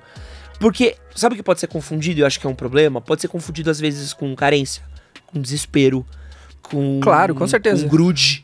Então é uma coisa que eu sinto que as coisas são muito orgânicas. A Thalita, eu acho que se alguém vir falar eu te amo pra Thalita no primeiro dia, ela entra em churros. Não sei se ia ficar meio tipo... Eu tive 3 relacionamentos. Você não ia ficar um pouquinho em churros? Mas depende, que às vezes eu poderia ser essa pessoa também. Tá vendo? Eu acho que todo depende mundo... Depende tudo da pessoa e do momento. Todo mundo já foi essa pessoa por alguém. Eu tive 3 relacionamentos. Meu primeiro relacionamento, eu saí 2 vezes com a menina. A gente nem tinha transado ainda. Eu tinha 20 anos. E eu falei assim, eu quero namorar com você. Top. E deu certo. A gente começou a namorar a partir daquele momento. A minha terceira namorada foi ao contrário, olha só. Eu sabia que eu queria namorar ela, a gente já tinha saído, sei lá, umas 4 vezes. Eu não tinha falado nada. A gente foi pra uma pizzaria, ela me olhou e falou assim, sabe, Cassiano, eu adoro o que a gente tá vivendo, mas eu não quero rotular a relação. E eu já com o celular aqui pedindo, cancelando a telemensagem ao vivo, foi foda. Mas o carro de som, né? Isso. Não, mas daí, tipo assim, eu falei, não, óbvio, eu também não quero. Mas por dentro eu tava tipo, meu Deus do céu, eu queria muito namorar com você. Mas daí passou, sei lá, 3 meses eu tentando, né, devagarinho, e fazendo de conta e a gente acabou namorando, e tipo, porque obviamente a pessoa sente quando você tá nessa vibe. E eu já saí com várias pessoas também que eu falei, cara, eu nunca mais quero sair com você na vida. Exatamente. Mas tem pessoas que você naturalmente se emociona, e daí eu acho muito ruim você fazer de conta que você não tá sentindo aquilo. Eu sou do time que, cara, sente, e depois se você quebrar a cara, você... Quebrou a cara, vai pra próxima, tá tudo bem quebrar a cara. Você vai pra quantos restaurantes não gosta? Você compra quantas coisas e não gosta também? Você olha quantos filmes e fala, cara, eu não deveria ter visto esse filme. Às vezes a pessoa é um filme que você não deveria ter visto. Todos, né? No seu caso, vários. Todos. Mas eu acho que isso vai muito da pessoa estar resolvida com ela mesma, assim. Porque, tipo, se eu falo o que eu quero, se eu sou emocionado ou não, se eu falo, tipo, que eu quero encontrar a pessoa... ou não, pra mim não vai interessar se o outro tá me achando emocionado, ou me achando um grude, ou me achando estranho, sabe? Mas às vezes o cara não sabe. Eu vou falar o contraponto aqui. Tá. Porque às vezes o cara só tá de pau duro, ele não sabe expressar o sentimento dele. Ah, pode ser. É muito mais fácil falar que quer uma outra coisa. É muito comum chegar mensagem pra gente, por exemplo. Muito comum. É insuportavelmente comum. Talvez eu tenha que gravar um vídeo do "Tô apaixonado pela mina da primeira carteira", porque é o clássico. Sim. O cara fala assim: "Ai, tô apaixonado pela mina da primeira carteira da minha sala, amo ela", não sei o que eu falar. Às vezes é: "Tô apaixonado pela garota que eu vejo no ônibus toda semana, tô apaixonado pela garota que do RH". Aí eu vou perguntar pro cara, falar assim: "Pô, legal, tá apaixonado. E você quer conquistar ela, beleza. Mas o que você sabe dela?" "Nada." "Mas você já trocou ideia com ela pra ver os gostos dela, pra onde ela vai, o que ela faz?" "Não." Fala assim: "Você não conhece a pessoa?" "Não, eu conheço, eu vejo ela todo dia." "Mas você fala com ela?" "Não." "E você tá apaixonado?" "Tô." Você não tá apaixonado. Às vezes você tá tipo de pau duro, você tá apaixonado pela aparência da pessoa, você tá apaixonado pela projeção da cabeça da pessoa que você vai fazer. Você nunca se apaixonou por um filme só de ver o trailer? Ou por um tênis antes de provar? Mas pelo menos, quando a gente tem, por exemplo, um filme ou um trailer, alguma coisa, você tem uma coisa que você pelo menos tem com que se relacionar. O que eu sinto que às vezes é uma... E aí, você vai entender o que eu tô falando. É uma coisificação da paixão. Sim. A minha paixão é a aparência. Porque essa menina que ele tá apaixonado nunca é a menina gordinha. Nunca é a menina que não é padrãozinha. É sempre a loirinha, a patricinha de Beverly Hills, a menina mais popular da escola, a menina mais popular do colégio. Então o cara, ele não consegue entender que aquele sentimento que ele tem é uma atração mais física. Sim. E aí o cara quer se declarar. E fala assim: cara, se você soubesse pelo menos entender isso que você tá sentindo e canalizar isso, você seria, menos iludido de estar apaixonado por uma pessoa e entender que você não tá apaixonado pelaquela pessoa. Eu com a Bárbara Balbeck, eu não era apaixonado pela Bárbara Balbeck, eu só achava ela muito bonita. E continua muito bonita. Parabéns, Bárbara, pelo amor de Deus, não envelheceu um dia desde que você saiu da escola. Puta que me pariu. Mas não era apaixonado pela ela, eu só achava ela muito bonita. Era uma garota muito bonita, padrãozinho na minha escola. Apaixonado eu fui pela minha primeira namorada. Apaixonado eu sou pela minha namorada hoje. Sim. Apaixonado eu sou pelo meu cachorro, pela minha vida. Então eu sinto que às vezes você não sabe o que é que você tá sentindo. Claro, eu acredito que tem esse lugar de, beleza, tá só com tesão e achar que tá apaixonado. Mas eu também acredito em paixão à primeira vista, tá ligado? Quando você passa por uma pessoa e sente um negócio e fala: meu Deus do céu, eu acho que eu senti alguma coisa aqui.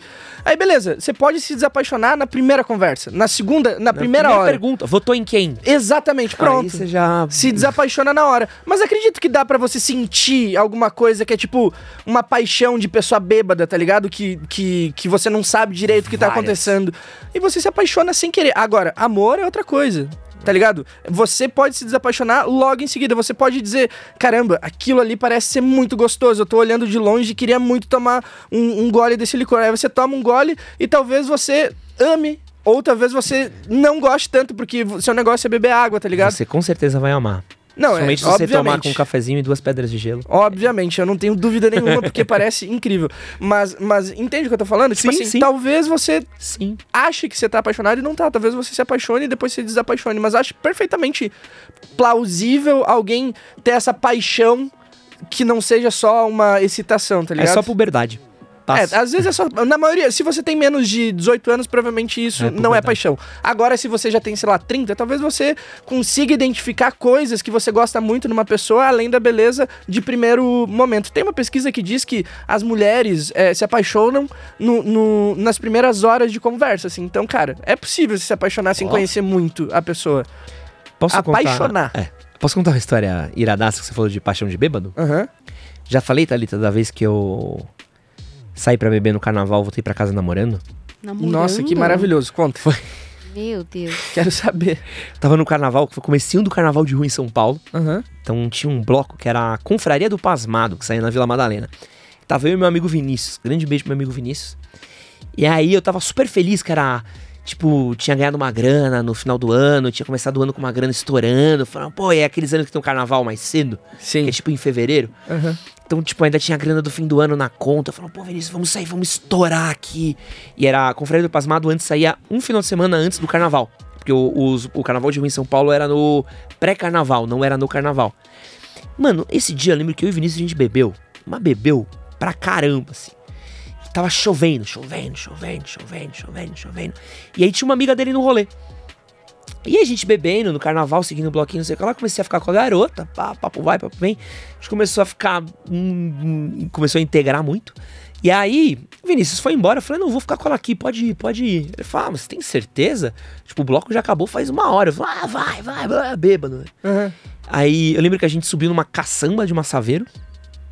Que a gente queria um lugar pra dar uns amassos, não tinha onde. A gente falou, vamos dar uns amassos na caçamba. Meu Deus! E aí, o dono da caçamba, da Saveiro, chegou e começou a andar com ela.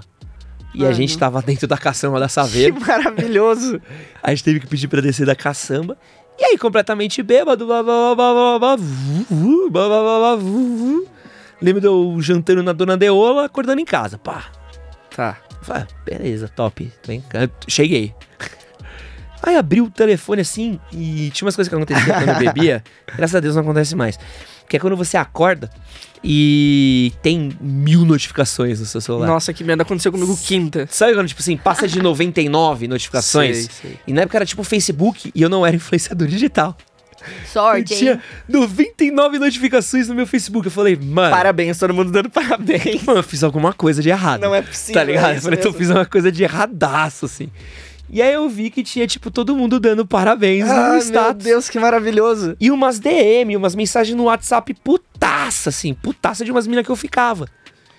Eu falo, mano... O que eu fiz? O que aconteceu, tá ligado? Abri, tava lá. Edson Castro está em um relacionamento sério com fulana. Meu Deus. Jesus Cristo. Sabe, eu precisei de um segundo, assim, de tipo... Gente. Que tá acontecendo? Que maravilhoso. Parece Beber Não Case. Adorei. Eu adorei. Que história massa. E aí eu mandei, tipo, aí eu vi a menina e tal. Eu sabia que eu tinha anotado o WhatsApp dela. Eu falei, aí, porra. E aí o problema foi, tipo, eu tenho que acordar e dar uma de loucaço, assim. Aí eu falei, oi, fulana. Lembra de mim? Você tá bem e tal, aqui é o Ed de ontem. Porque eu falei, pô, não quero ser mal educadão e só excluir isso. Caralho, o que tá acontecendo? Aí a primeira mensagem dela pra mim foi, caralho, o que tá acontecendo? Aí você já pôde ir. Aí ela, eu sei lá, mano, ela também não sei o que tá namorando no nosso Facebook, eu tenho a menor ideia. Meu Deus. Aí o nosso amigo Vini veio falar que enquanto a gente tava bebaço os dois... Um apostou pro outro, falou, eu gostei muito de você, a gente vai ficar de novo, tal. Aí ela, acho que eu falei pra ela, porque a gente vai ficar de novo, ela, vai nada, você tá falando por falar, eu falei assim, lógico que vai, a gente vai até namorar. Ela falou, então se a gente vai namorar, bota no Facebook agora. Eu falei, beleza, então vou pôr.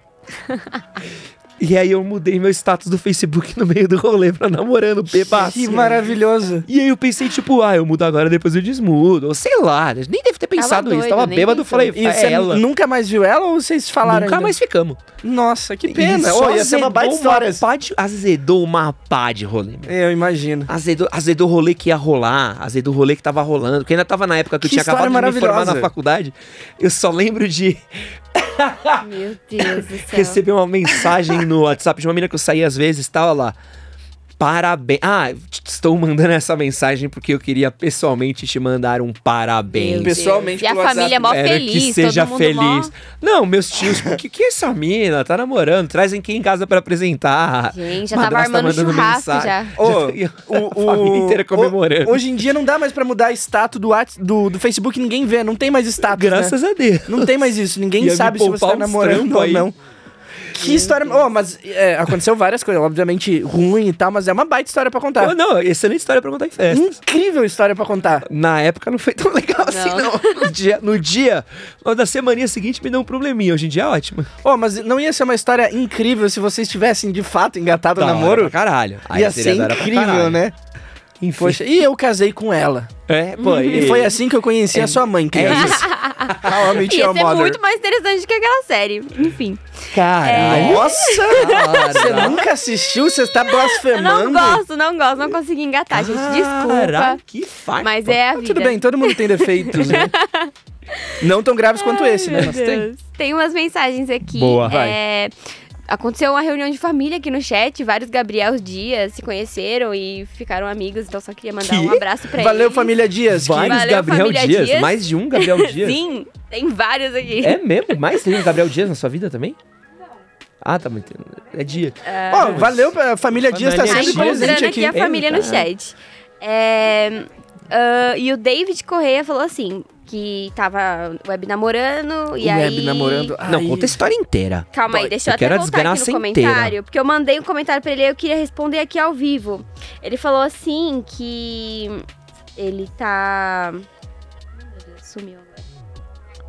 Ele falou que namoro à distância só é seguro, não 100%, se houver um diálogo de ambos os lados. Aí eu falei assim, diálogo e web chamada.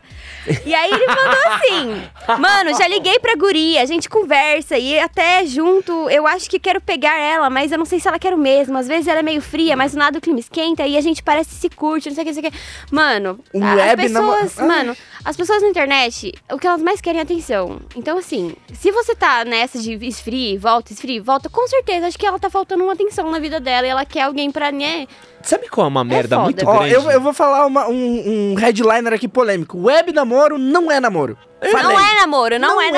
Boa, é isso. É só flerte. Posso falar uma coisa que tá rolando real e que eu acho que é um dilema? Quantos você tem, Cassi? 30. Beleza, tem a mesma idade que eu. Eu tenho 34, não é a mesma idade. É, eu ia dizer, ô. Mas... eu uso Jequiti, para. Você viveu uma parada que eu vivi também, que a geração da Thalie, a geração próxima da Thalie não viveu. Sabe o que a gente viveu? Um mundo onde só existia o físico. Nossa, sim. Um mundo onde você não tinha rede social. Um mundo onde você não tinha rede social, ele era um mundo muito mais complexo, que tudo que você tinha era agora. Entendeu? Por exemplo, você pode chegar uma notificação agora no seu celular, nesse exato momento que tá nós dois aqui, de alguém que tá te mandando mensagem do outro lado do mundo. E é uma mensagem tão triste que ela vai alterar o seu humor assim. Sim. E você vai automaticamente se desconectar daqui. A gente viu uma geração que a gente só tinha isso daqui e a mensagem só ia chegar às vezes quando a gente chegasse em casa, quando a gente pegasse o telefone, quando a gente ligasse o computador. Então o que eu sinto é que a gente viveu o físico. A geração da Thalia, a geração mais nova, eles vivem uma geração onde você tem o avatar da internet... e a sua presença real, e às vezes é mais importante o seu avatar na internet do que a presença real. A validação do cara está no avatar da internet e não no real. Então, o que eu comecei a reparar do web namoro é que o cara tá projetando toda a carência dele, toda a necessidade dele de atenção e aprovação de relacionamento numa coisa na internet, e às vezes, por mais que ele não encontre aquela pessoa, aquele namoro que ele viveu foi tão real via mensagem, às vezes mais real do que um namoro físico dele. Total. Porque do mesmo jeito que você tem amigos seus que você nunca encontrou pessoalmente... Pô, tem uma queridíssima amiga minha, Letícia Belincanta. Letícia era amiga de um amigo meu que a gente se conheceu um dia por causa de MSN, quando a gente tinha aqueles super grupos no MSN, puta que eu pariu, não sei se era MSN ou LCQ. Conheci a Letícia, comecei a acompanhar a Letícia e tal. A Letícia é de Curitiba. Eu vi Letícia pessoalmente uma vez na vida. Mas durante uns anos a gente era amigaço, de conversar à noite, de trocar ideia, blá blá blá blá blá. A gente era amigo mesmo, tá ligado? Tipo, a gente tinha uma amizade legalzaça. E aí tem uns caras que realmente tem um namoro e um web namoro. O problema é que às vezes o cara não sabe distinguir, e aí é onde eu vou fazer o que é real do que é virtual. Sim. E às vezes o que ele tem é só no virtual. É tipo você achar que você tem realmente 5 mil amigos porque no seu Facebook tem 5 mil amigos. Não é verdade. Exato. Você tem uns amigos e tem uns web amigos, então, sei lá. Que não é a mesma coisa e nunca vai ser a mesma coisa. É diferente.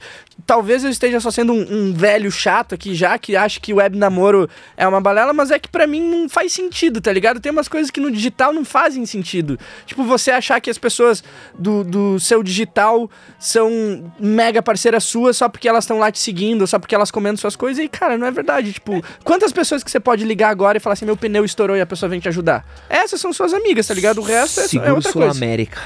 É seu grande amigo, né? Mentira, do carro Porto Seguro. Meu grande amigo. Preciso regular a pressão do meu pneu. Mas você entende o que eu tô falando? Que a gente tá gerando uma geração que daqui a algum tempo pode até ser que ela vai virar e falar assim, minha namorada física aqui tá só pra uns rolê. Então, a minha namorada digital é muito mais da hora Uhum. Porque ela me dá atenção, me dá o carinho, me dá tudo e eu tô suprido porque ela tá no Insta, ela tá no Zap comigo. Ela tá no metaverso comigo. É, então, ó, tem duas... Isso que você falou do metaverso é exatamente o que eu queria falar. Porque agora existem duas realidades, o digital e o real. E uma hora, quando o metaverso se fundir, acabar... sendo a nossa realidade, vai ser as duas coisas juntas, né? O digital e o real vão andar juntos, assim, porque você vai estar andando e vai estar vendo o digital enquanto você está vendo o real. E aí eu acho que talvez um webnamoro faça mais sentido, porque, né, você vai estar vivendo a realidade do digital muito mais forte, muito mais presente, né? Mas, de qualquer maneira, quero terminar aqui falando que o webnamoro é pro otário. Eu queria terminar com a frase aqui, a frase icônica do Geek. Webnamoro é igual empinamento de empinar moto. Uma hora você vai quebrar cara. Boa, gostei. Eu queria engatar também numa outra pergunta aqui. O Elvis Sampaio, ele mandou uma mensagem que vocês podem dar risada no começo, mas depois eu acho que é meio polêmica, tá? Ele então, falou a gente assim, não ri? Não, pode rir, não, pode rir à vontade, okay, mas não, depois não, tem uma coisinha que você vai ser cancelado, viu? Não ri que ele tem probleminha. Agora eu vou rir. Calma, vou rir que é doença, é isso? Calma, vamos lá. Ele falou, Ed, sou monogâmico e recentemente descobri que a minha namorada não é. Será que vai dar ruim você feito de otário? Ela diz que tá de boa e quando namora é só o cara, já eu acho que não. Então, tipo assim... Entendeu? Eu conheço uma galera que é monogâmica e a namorada não é. Muito então, bom. Porque assim, eu acho que... Né? Não, mas posso falar. Eu acho que existe esse é um preconceito contra pessoas não monogâmicas. Sabe por quê? Porque a pessoa não ser monogâmica não quer dizer que ela não aceite as regras daquele relacionamento que ela está naquele momento. Exatamente. É tipo você namorar uma pessoa bi. Se você tá namorando uma menina bi, não quer dizer que ela vai pegar uma mina enquanto ela namora você. Só quer dizer que ela é bi. E o acordo que vocês têm é um acordo que vocês têm. Então o que eu acho? Se no acordo que você tá com a mina tá falando, quero ficar nós dois aqui, beleza. Mas o cara, por exemplo, tá sabendo que eles podem estar caminhando pra em algum momento da relação, a qualquer momento da relação, a mina vai levantar e falar assim... Ela vira e fala assim, ó, lembra que a gente assinou tal parada? É tipo a Tinha, eu tinha um plano ótimo da Tinha. Meu plano da Tinha acabava meus dados, eu ainda conseguia acessar YouTube, Waze. Meu plano novo da Tinha agora, acabou meus dados... Eu tenho que voltar pra casa seguindo as estrelas. Tenho que olhar, cadê onde é que é o norte? Mas aí que tá, você aceitou porque você tá ainda curtindo. Eu fui trouxa. Um ano. E aí, qual que é a parada? Eu acho que isso dele é mais provável que aconteça, porque ela não é monogâmica e ele é. Mas às vezes isso vem de onde você menos imagina. Pô, já tive relacionamento, tudo bem, não era namoro, mas tava ficando, pensando que ia virar alguma coisa, a mina parar e falar, puta, tô a fim de conhecer outras pessoas. A gente não tem certeza de nada. A única certeza que a gente tem nessa vida é o quê? A morte e que o Vasco vai cair. E junto o Vasco agora que continuou na segunda divisão, não movimenta muito não, tá ligado? É isso, continua. Se subir, cai de novo. Mas a parada é meio que essa, tá ligado? Então, é coisa que você não tem certeza. Você tem certeza que sua mina vai estar com você até amanhã? Você tem certeza que amanhã sua mina não vai acordar e falar, puta, enchi o saco? Você tem certeza que tudo tá passando na cabeça do outro? Você torce pra aqui, você trabalha pra aqui, você fortalece relacionamento, blinda relacionamento, na melhor expectativa sempre, mas certeza? Eu acho que eu tenho uma carreira até o ano que vem. Mas eu tenho certeza, não tem de nada. Se eu vou ser cancelado porque eu falei uma merda, ou porque resgataram uma coisa antiga minha, ou porque eu chutei uma velha no Yamauchi que ficou na fila por 10 anos e não anda aquele bairro que só tem velho que eu e a Thalita mora. E eu, apesar de eu gostar de velhinho, um teste à nossa paciência às vezes. Posso ser cancelado por isso. Mas certeza, então, cara, você é infeliz com a mina que não é monogâmica? Não sei lá, velho. Tenta, uai. Ó, o negócio é que, tipo assim, vocês vão fazer um contrato.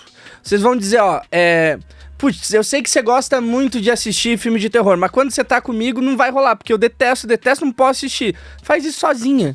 Então vocês fizeram esse acordo do filme. Ah, eu detesto japonês e você gosta muito. Pô, então junto, por que a gente não vai comer uma massa, tá ligado? Então vocês fazem pequenas concessões e todo relacionamento tem concessões de coisas que vocês não podem fazer juntos.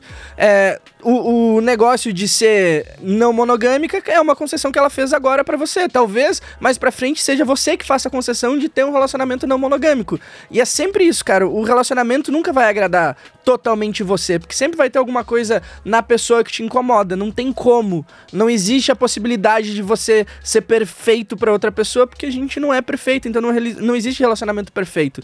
A pessoa vai deixar a toalha em cima da cama que você não gosta. A pessoa vai acordar cedo e você acorda tarde. A pessoa vai deixar as maquiagens todas no banheiro e você só tem uma escovinha, aquilo te incomoda. Sabe, assistir Naruto, não gostar de How I Met Your Mother, quer dizer, todo mundo tem uns defeitos e você precisa aprender a conviver com esses defeitos, ou tipo, se você acha que é um defeito que não tem como você conviver, ou tem uma coisa que nem é um defeito, talvez você não seja pra aquela pessoa também. Tem uma outra parada que eu queria perguntar pra você, que é uma dúvida que chega muita gente pra falar com a gente também. Uhum. E eu sinto que é uma dificuldade de muitos caras, às vezes, que é como lidar com términos. Como é que eu faço, a partir do momento que a outra pessoa terminou comigo, pra aceitar aquilo? Como é que eu faço pra passar dessa fase? Então, uma vez eu lancei um curso que era Como Esquecer Alguém. Oh. E eu deixei esse curso no ar por 3 dias, depois me senti uma fraude, né? Porque é muito fácil, eu realmente tem várias coisas que eu vou falar agora que servem, mas pra mim é muito difícil também. Eu não sou, tipo, coach ou psicólogo e tenho a solução pra tudo e sei tudo que a gente precisa fazer e comigo dá 100% certo. Então eu decidi que não ensino mais pessoas, eu faço poesia e entretenimento. Mas se eu pudesse dar um conselho, que é o que eu vou fazer agora, o nosso celular tem um limite de fotos que você pode colocar, tem um limite de vídeos que você pode colocar, depois a memória não cabe mais. O que você tem que fazer pra lidar com o término e pra esquecer alguém? É você viver coisas novas, é você fazer coisas diferentes e encher a memória do teu celular a ponto de que aquelas coisas do passado não façam mais sentido pra você. Você pode, talvez você tenha uma dor na 6ª série lá, que você sofreu bullying, que agora não te dói mais tanto, porque você já colocou tanta coisa na frente. Talvez o seu primeiro relacionamento, que você sofreu pra caramba, você já tá no 5º, aquele primeiro relacionamento nem faz mais sentido, você nem lembra mais da pessoa, porque esse último aqui dói muito mais, porque é mais recente. Então é viver coisas. E é clichê falar que o tempo resolve coisas, mas não é o tempo. É você fazer do seu tempo valer a pena. É você fazer coisas que te deixem orgulhoso de si mesmo, se tornar aquela pessoa que você gostaria de conhecer. É assim que se faz pra você superar. É você não parar de viver. Às vezes, obviamente, a gente precisa de um tempo de luta, de ficar chorando no banheiro de Conchei com a Solidão, vindo Marília Mendonça. Vendo How I Met Your Mother. Todo mundo passa por isso. Mas, se você não viver coisas novas e não sair do seu luto e não entrar num curso e não fazer corrida e não ir ao teatro e não assistir um stand-up, você não vai passar por isso, entendeu? Você tem que fazer coisas e tem que se forçar a fazer coisas diferentes, viajar, enfim. Eu sinto que as pessoas às vezes abraçam essa dor do término, abraçam esse momento e começam a viver um pouco em função disso. É. Essa é uma coisa que rola muito com mina. Com mina acaba rolando às vezes que é tipo, é a ex-ciumenta. Uhum. A ex que aparece e fala, tá com fulana, pô, quantas amigas minhas que não terminam? E aí um namorado aparece contra e fala, tá com fulana que é mais gorda que eu. Olha como ela é feia. Tá casada há 3 anos com 2 filhos pra me fazer ciúme. É isso, sabe? Tipo, com certeza me fazendo ciúme ali, ó. Isso rola muito isso, assim, do tipo, ó o que ele tá fazendo ali, ia fazer lá, eu... Mano, o que você tá fazendo no Big Brother da vida do teu ex, tá ligado? Não! É só pra ver se ele não tá me esculachando, sabe? E acaba virando uma geração... O homem também faz muito isso. Ixi, de ficar vigiando, perseguindo. E eu sinto que é uma coisa meio mórbida, porque... Você tá, de certa forma, cobrando da outra pessoa uma coisa que vocês não têm mais. Sim. 2, você sabe que, porra, quantas vezes não abri perfil de ex e eu já sabia que não ia ser feliz. Porque era uma coisa meio mórbida, assim. Eu já tava abrindo, sabendo que eu ia ser infeliz, porque qualquer coisa que eu visse lá podia me deixar triste. Exatamente. E era um exercício do tipo assim, por que eu tô abrindo isso se eu sei que se eu descobrir o que eu vou descobrir, o que eu sei que eu vou descobrir, o que vai estar aqui, vai me deixar mal. Eu não posso optar por não abrir isso, mas eu abro quase como uma forma de me punir. De me punir porque a gente terminou, de me punir porque eu não segui pra frente. Então, às vezes as pessoas se abraçam nessa dor. Sim. E parece que você tá abraçando aquele espinho do tipo, existe um momento de você curtir um luto, Tem um momento que você triste, precisa sentir essa dor. Você precisa estar na merda, é tipo se machucar, entendeu? Você tomou uma pancada, o Tobias me deu uma cabeçada esses dias, tá ali, tá, viu? Uhum. Eu achei que eu fosse ficar manco.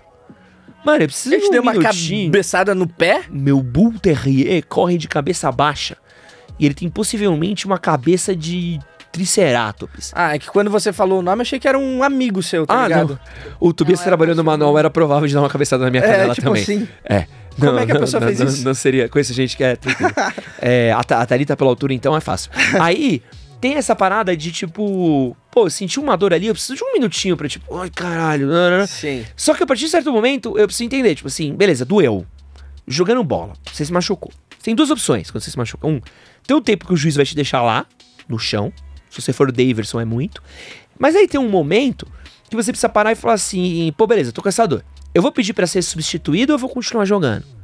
Tipo, essa dor, tá foda, tá... Não, dá pra continuar, beleza, vambora. Nossa, que analogia demais isso. Puta, doeu, doeu muito, machucou muito. Eu preciso cuidar dessa dor porque eu não sei como resolver essa dor porque meu joelho tá na minha nuca. Sabe, meu joelho veio parar num lugar, tá batendo na minha bunda. Acho que não era pra estar fazendo isso, tá ligado? Tô mordendo o meu dedão do pé, não era pra estar acontecendo isso. Tipo... Beleza, e você precisa cuidar. É isso. E só que eu sinto que no sofrimento as pessoas caem no meio do campo e ficam, caralho, meu joelho, hein? Porra, meu joelho aqui. Eu vim ver meu joelho aqui, hein? Olha meu joelho machucado. Tudo que você dá foco aumenta, né? Se você coloca o foco do teatro em alguma coisa, aquela coisa aumenta e a gente só olha pra aquilo. Se você abre o foco, você vê que tem plateia, você vê que tem cochilo, você vê que tem outros atores em cena e aquilo daí já não parece mais tão importante. Você coloca o foco de novo, você fica olhando, aquele negócio aumenta e se você não tirar o foco daquilo, aquilo vai te perseguir pro resto da vida. Sinta o luto, passe pelo luto, mas depois siga em frente, porque é o único jeito de você seguir é seguindo em frente. Posso falar uma coisa de seguir em frente? Pode. Eu, depois que eu comecei a trabalhar com manual e com público masculino, eu entendi que... Não, tranquilo. Eu entendi que, tipo, os homens não passam por esse processo de luto, né? Eles terminam e vou festar porque tô solteiro e etc. E depois vai chorar. E eu gosto muito dessa coisa das mulheres. Acho que os caras deviam aprender um pouco também. Que é o cortar a franja e pintar o cabelo. Nossa, eu fiz assim... isso. Pintei meu cabelo quando eu separei de azul. Então. Decisão péssima. Porque assim, é como se a mina, tipo, ela sofre, mas depois ela, mano, ela praticamente mata a pessoa que existia e ela se torna uma outra mulher, uma outra pessoa, porque ela tá trabalhando em si mesma pra curar aquilo, sabe? E nesse processo, ela se descobre uma pessoa diferente, ela descobre que aquela ferida já fechou, ela consegue se desenvolver melhor, então acho que às vezes falta um pouco disso nos caras, sabe? De começar a procurar ser uma pessoa diferente do que aconteceu e fazer isso pra crescer e não ficar se lamentando com o que passou. Eu tenho a sensação disso que você falou, que o luto do homem é o contrário, tá ligado? Ele acaba e aí ele fala, tô livre! E aí ele passa um mês de solteiro e fala assim, que droga... não tô livre, tô sem ninguém. Aí ele fica no luto quando a mulher já não tá mais. Sim, exatamente. Agora, pra mim, é muito difícil. Eu vou falar por quê. Porque eu literalmente sobrevivo desse sentimento, tá ligado? De falar sobre dor todos os dias. E daí, tipo assim, eu acesso um lugar da minha memória, do meu sentimento, que realmente me dói. Ele tá lá. Aí eu tenho que entender que eu tenho que abrir aquele negócio e depois fechar e depois viver minha vida. Às vezes eu não consigo, às vezes eu passo o dia inteiro triste com uma coisa que eu pensei e escrevi. Olha que droga. Vamos falar de dor? Vamos. Tem um conceito... Thalita, fala. Deixa o Brasil surdo, Thalita. Tem um conceito, que é um conceito que ele... Tava até que popular uns anos atrás, que é o conceito de amor da vida e amor pra vida. Pode crer, já escrevi sobre. Que seriam coisas distintas. O que você pensa disso? Cara, eu escrevi alguma coisa sobre isso, tipo, semana passada. Que... Ah, é mesmo? Então, olha só. Eu parei pra pensar que raramente você está com a pessoa que você mais amou, que você mais foi idiota e mais foi apaixonado. Raramente você consegue manter um relacionamento longo com essa pessoa que você foi extremamente apaixonado, porque normalmente quando você é extremamente apaixonado, o relacionamento é tóxico, o relacionamento é de uma dependência emocional, e aí ele é muito intenso. E aí tem o amor que vem, do jeito que as pessoas falam, pra vida, que é aquele amor que, tipo, é mais tranquilo, é mais suave, que talvez você até pare pra pensar, será que eu gosto muito dessa pessoa? Será que eu devo estar com essa pessoa? Porque é muito de boa, eu não sinto ápices de uma montanha russa, de estar extremamente apaixonado, depois extremamente triste, depois extremamente feliz. É mais, tipo, um marasmo, assim. E esse é um amor que, tipo, mantém a sua saúde mental, tá ligado? Que você não fica louco, alucinado, porque eu tenho a sensação que tem relacionamentos que chamam dependência emocional justamente porque parece uma droga. Você tá muito mais viciado na pessoa do que você quer tá com aquela pessoa. Aquela pessoa te faz mal como uma droga e mesmo assim você não consegue deixar ela porque você é viciado, tá ligado? Você não consegue deixar essa pessoa. Eu sinto, quando a gente fala de amor da vida, que a gente tá sendo muito injusto. Por exemplo, se eu comparar minha namorada de agora com uma meu primeiro grande namoro, não meu primeiro namorado, mas meu primeiro namoro mais longo, deu certo, blá blá blá blá blá, eu vou ser muito injusto com minha namorada atual. Porque eu vou estar colocando nessa minha projeção e nesse meu pensamento todo um véu de nostalgia. Sim. Porque eu não vou estar pensando como eu estava durante o relacionamento, eu vou pensar como eu estava na época. Então eu vou pensar que eu tinha 20 e poucos anos, que eu tava nos anos mais iradaços da minha faculdade, de todas as coisas iradas que a gente fez, de todos os momentos irados de descoberta, de todas as lembranças boas, e eu não vou lembrar das coisas ruins. Claro, óbvio. Eu não vou lembrar do momento que eu tava dentro do relacionamento pensando, puta, mano, eu não tô feliz, não tô legal, isso aqui é uma merda, isso aqui não tá rolando. Ou até mesmo que eu era feliz, mas tinha umas coisas que não davam certo, que acabou acarretando no nosso término. Então, eu sinto que existe essa percepção muito nossa às vezes, porque a gente embriaga um pouco nossa memória. Óbvio. A nostalgia, tem uma frase muito bonita, que eu não sei de quem que é a nostalgia é o álcool da memória. Boa. Porque a gente embriaga nossos pensamentos e a gente carrega tudo aquilo das coisas boas e a gente esquece das coisas ruins e a gente acaba tendo uma projeção que era muito melhor do que realmente foi. Mas, na verdade, tipo, não era tão bom assim. Se eu começar a pensar, talvez, na minha escola, a primeira coisa que vai vir na minha cabeça, que é muito louco, são todas as coisas boas. A Bárbara também. Pô, a Bárbara Balbeck. Deus abençoe. Eu vou pensar nas coisas incríveis. Eu vou lembrar dos dias que eu voltei pra casa triste, eu vou lembrar dos dias que eu não queria ir pra escola, eu vou lembrar dos dias que eu tentei me matar, eu vou lembrar dos dias que eu não queria mais estudar, eu vou lembrar de todas as vezes que eu pedi pra mudar de escola pros meus pais, eu vou lembrar de todo o sofrimento que eu tive. Não, porque automaticamente a nostalgia, o nosso corpo... nosso cérebro primitivo, ele busca as coisas boas. Mas eu acho que eu nunca tinha pensado por esse lado que você tá falando, mas acho que esse entendimento da frase eu entendo de jeito diferente, assim. Normalmente, o amor pra vida não quer dizer que foi do caralho, assim, foi muito bom. Quer dizer que você se entregou demais, porque você não tinha esses freios que normalmente a gente vai criando, você não tinha armadura nenhuma, você simplesmente foi e fez... tudo que você achava, você era imaturo, você não sabia como lidar com pessoas, você nunca tinha namorado.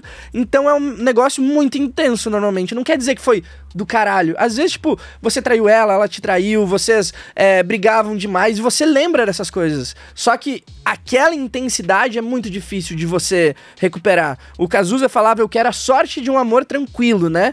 Com sabor de fruta mordida. E é justamente isso que depois que você passa por essa intensidade você quer. Não quer dizer que aquele foi melhor. Não é uma comparação de qual amor foi melhor ou pior. É só um amor que foi o amor da vida, porque aquele sentimento você nunca mais vai ter, aquela intensidade. Não quer dizer que foi bom, tá ligado? E a descoberta também é foda, porque, cara, o seu primeiro relacionamento, que é a primeira vez que você vai de mão dada com alguém no shopping, a primeira vez que você conhece os seus sogros, a primeira vez que você vai fazer uma viagem de casal junto, a primeira vez que você faz sexo, a primeira vez que você beija, a primeira vez que você fala eu te amo, a primeira vez que você viaja junto, dirige junto.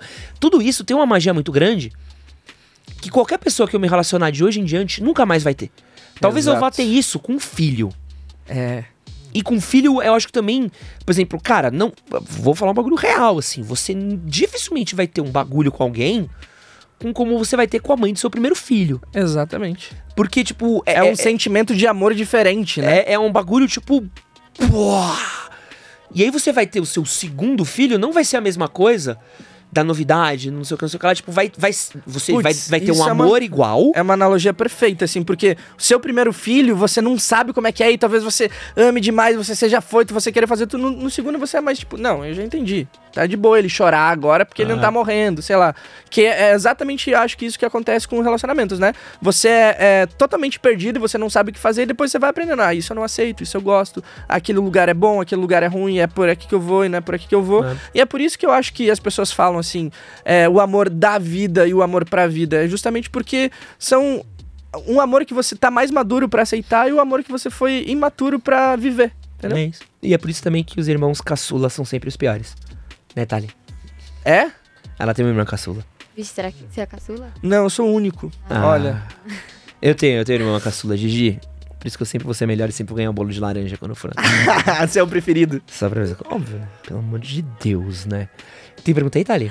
Eu queria te fazer uma mágica. Oi, mágica? Mágica. Cê, então, antes de fazer as coisas pra internet, eu fazia mágica em festa de criança. Quero muito ver.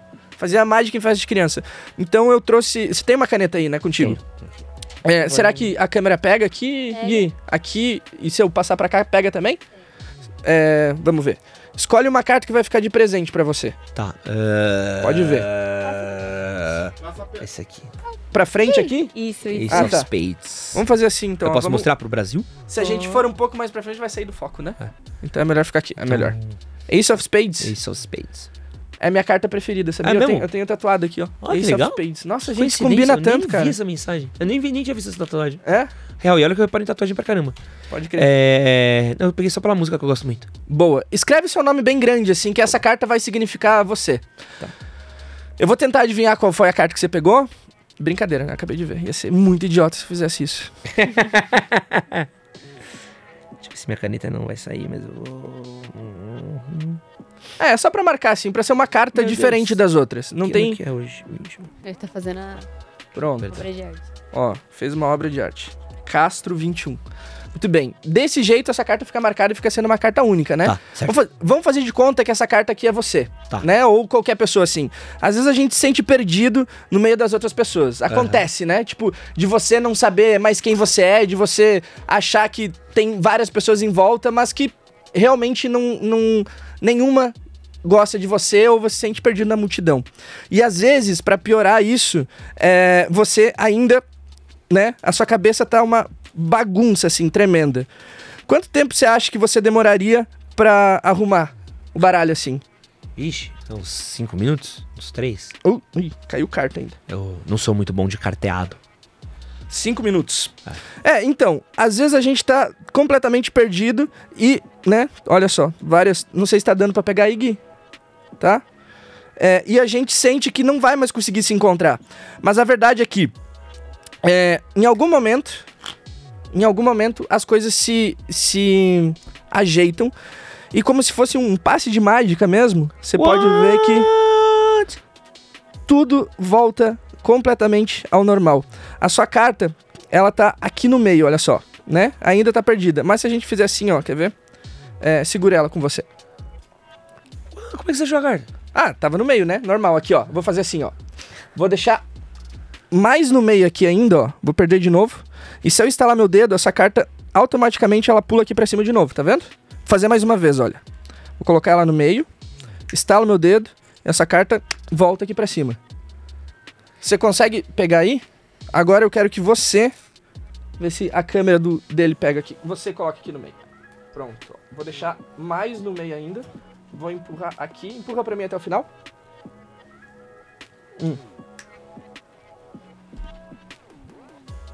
Não é que subiu demais aqui, ó. Caralho. Você viu isso? Será que é proibido hipnose e magia de cigano nesse podcast, né? É proibido. Caramba. Então, às vezes a gente se sente perdido, né? Mas eu acho que é muito fácil da gente se colocar e se encontrar de volta se a gente tiver as coisas bem organizadas primeiro na nossa cabeça, né? A gente precisa se conhecer pra depois se encontrar, né? Às vezes você tá se sentindo perdido, às vezes precisa fazer uma viagem dentro de você primeiro pra depois se encontrar no meio das pessoas, encontrar talvez seu amor, encontrar sua profissão. E se conhecer é uma coisa muito difícil, porque a gente muda o tempo todo, né? E como é que eu faço pra descobrir que alguém gosta de mim? Cara, eu tenho uma teoria que é... Se a pessoa gostar de você, você vai saber. Você vai saber. Sabe, tipo... Beleza, tem sinais que você pode procurar, mas eu... A gente falou já, cada pessoa é uma diferente, né? Cada pessoa é diferente. Então, os sinais talvez não sirvam pra pessoa. Por exemplo, se a pessoa gostar de você, ela vai fazer planos para o futuro com você, né? Se a pessoa tá te incluindo no final do ano dela, de algum jeito, tá te incluindo no carnaval... talvez ela goste de você e queira mais tempo de você perto. Se a pessoa gostar de você, ela vai se preocupar em te ouvir, vai se preocupar em saber quem é você de fato. Mas talvez essa pessoa não seja assim. Então qualquer regra cai por terra, porque todo mundo é diferente. Você pode seguir os 10 passos pra saber se a pessoa gosta de mim, mas talvez esses passos não façam nenhum sentido. Eu acho que, sinceramente, se a pessoa gostar de você, você vai saber, você vai sentir. Ninguém precisa te dar dica disso. Mas se quiser dica, tá aí umas 3, pelo menos. Se a pessoa fez plano pro futuro, talvez funcione. E pra terminar, eu quero fazer uma pergunta icônica. Talvez a pergunta que mais tem sido feita sobre relacionamentos na internet nos últimos anos. Cassiano Kufel, você, esse homem que fala sobre amor, sobre relacionamentos, sobre se entender, entender o mundo, que escreve poesias sobre relacionamentos. Poesias, poemas.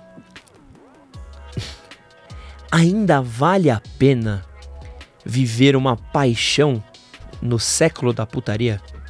Caramba, essa é profunda. Que ironia.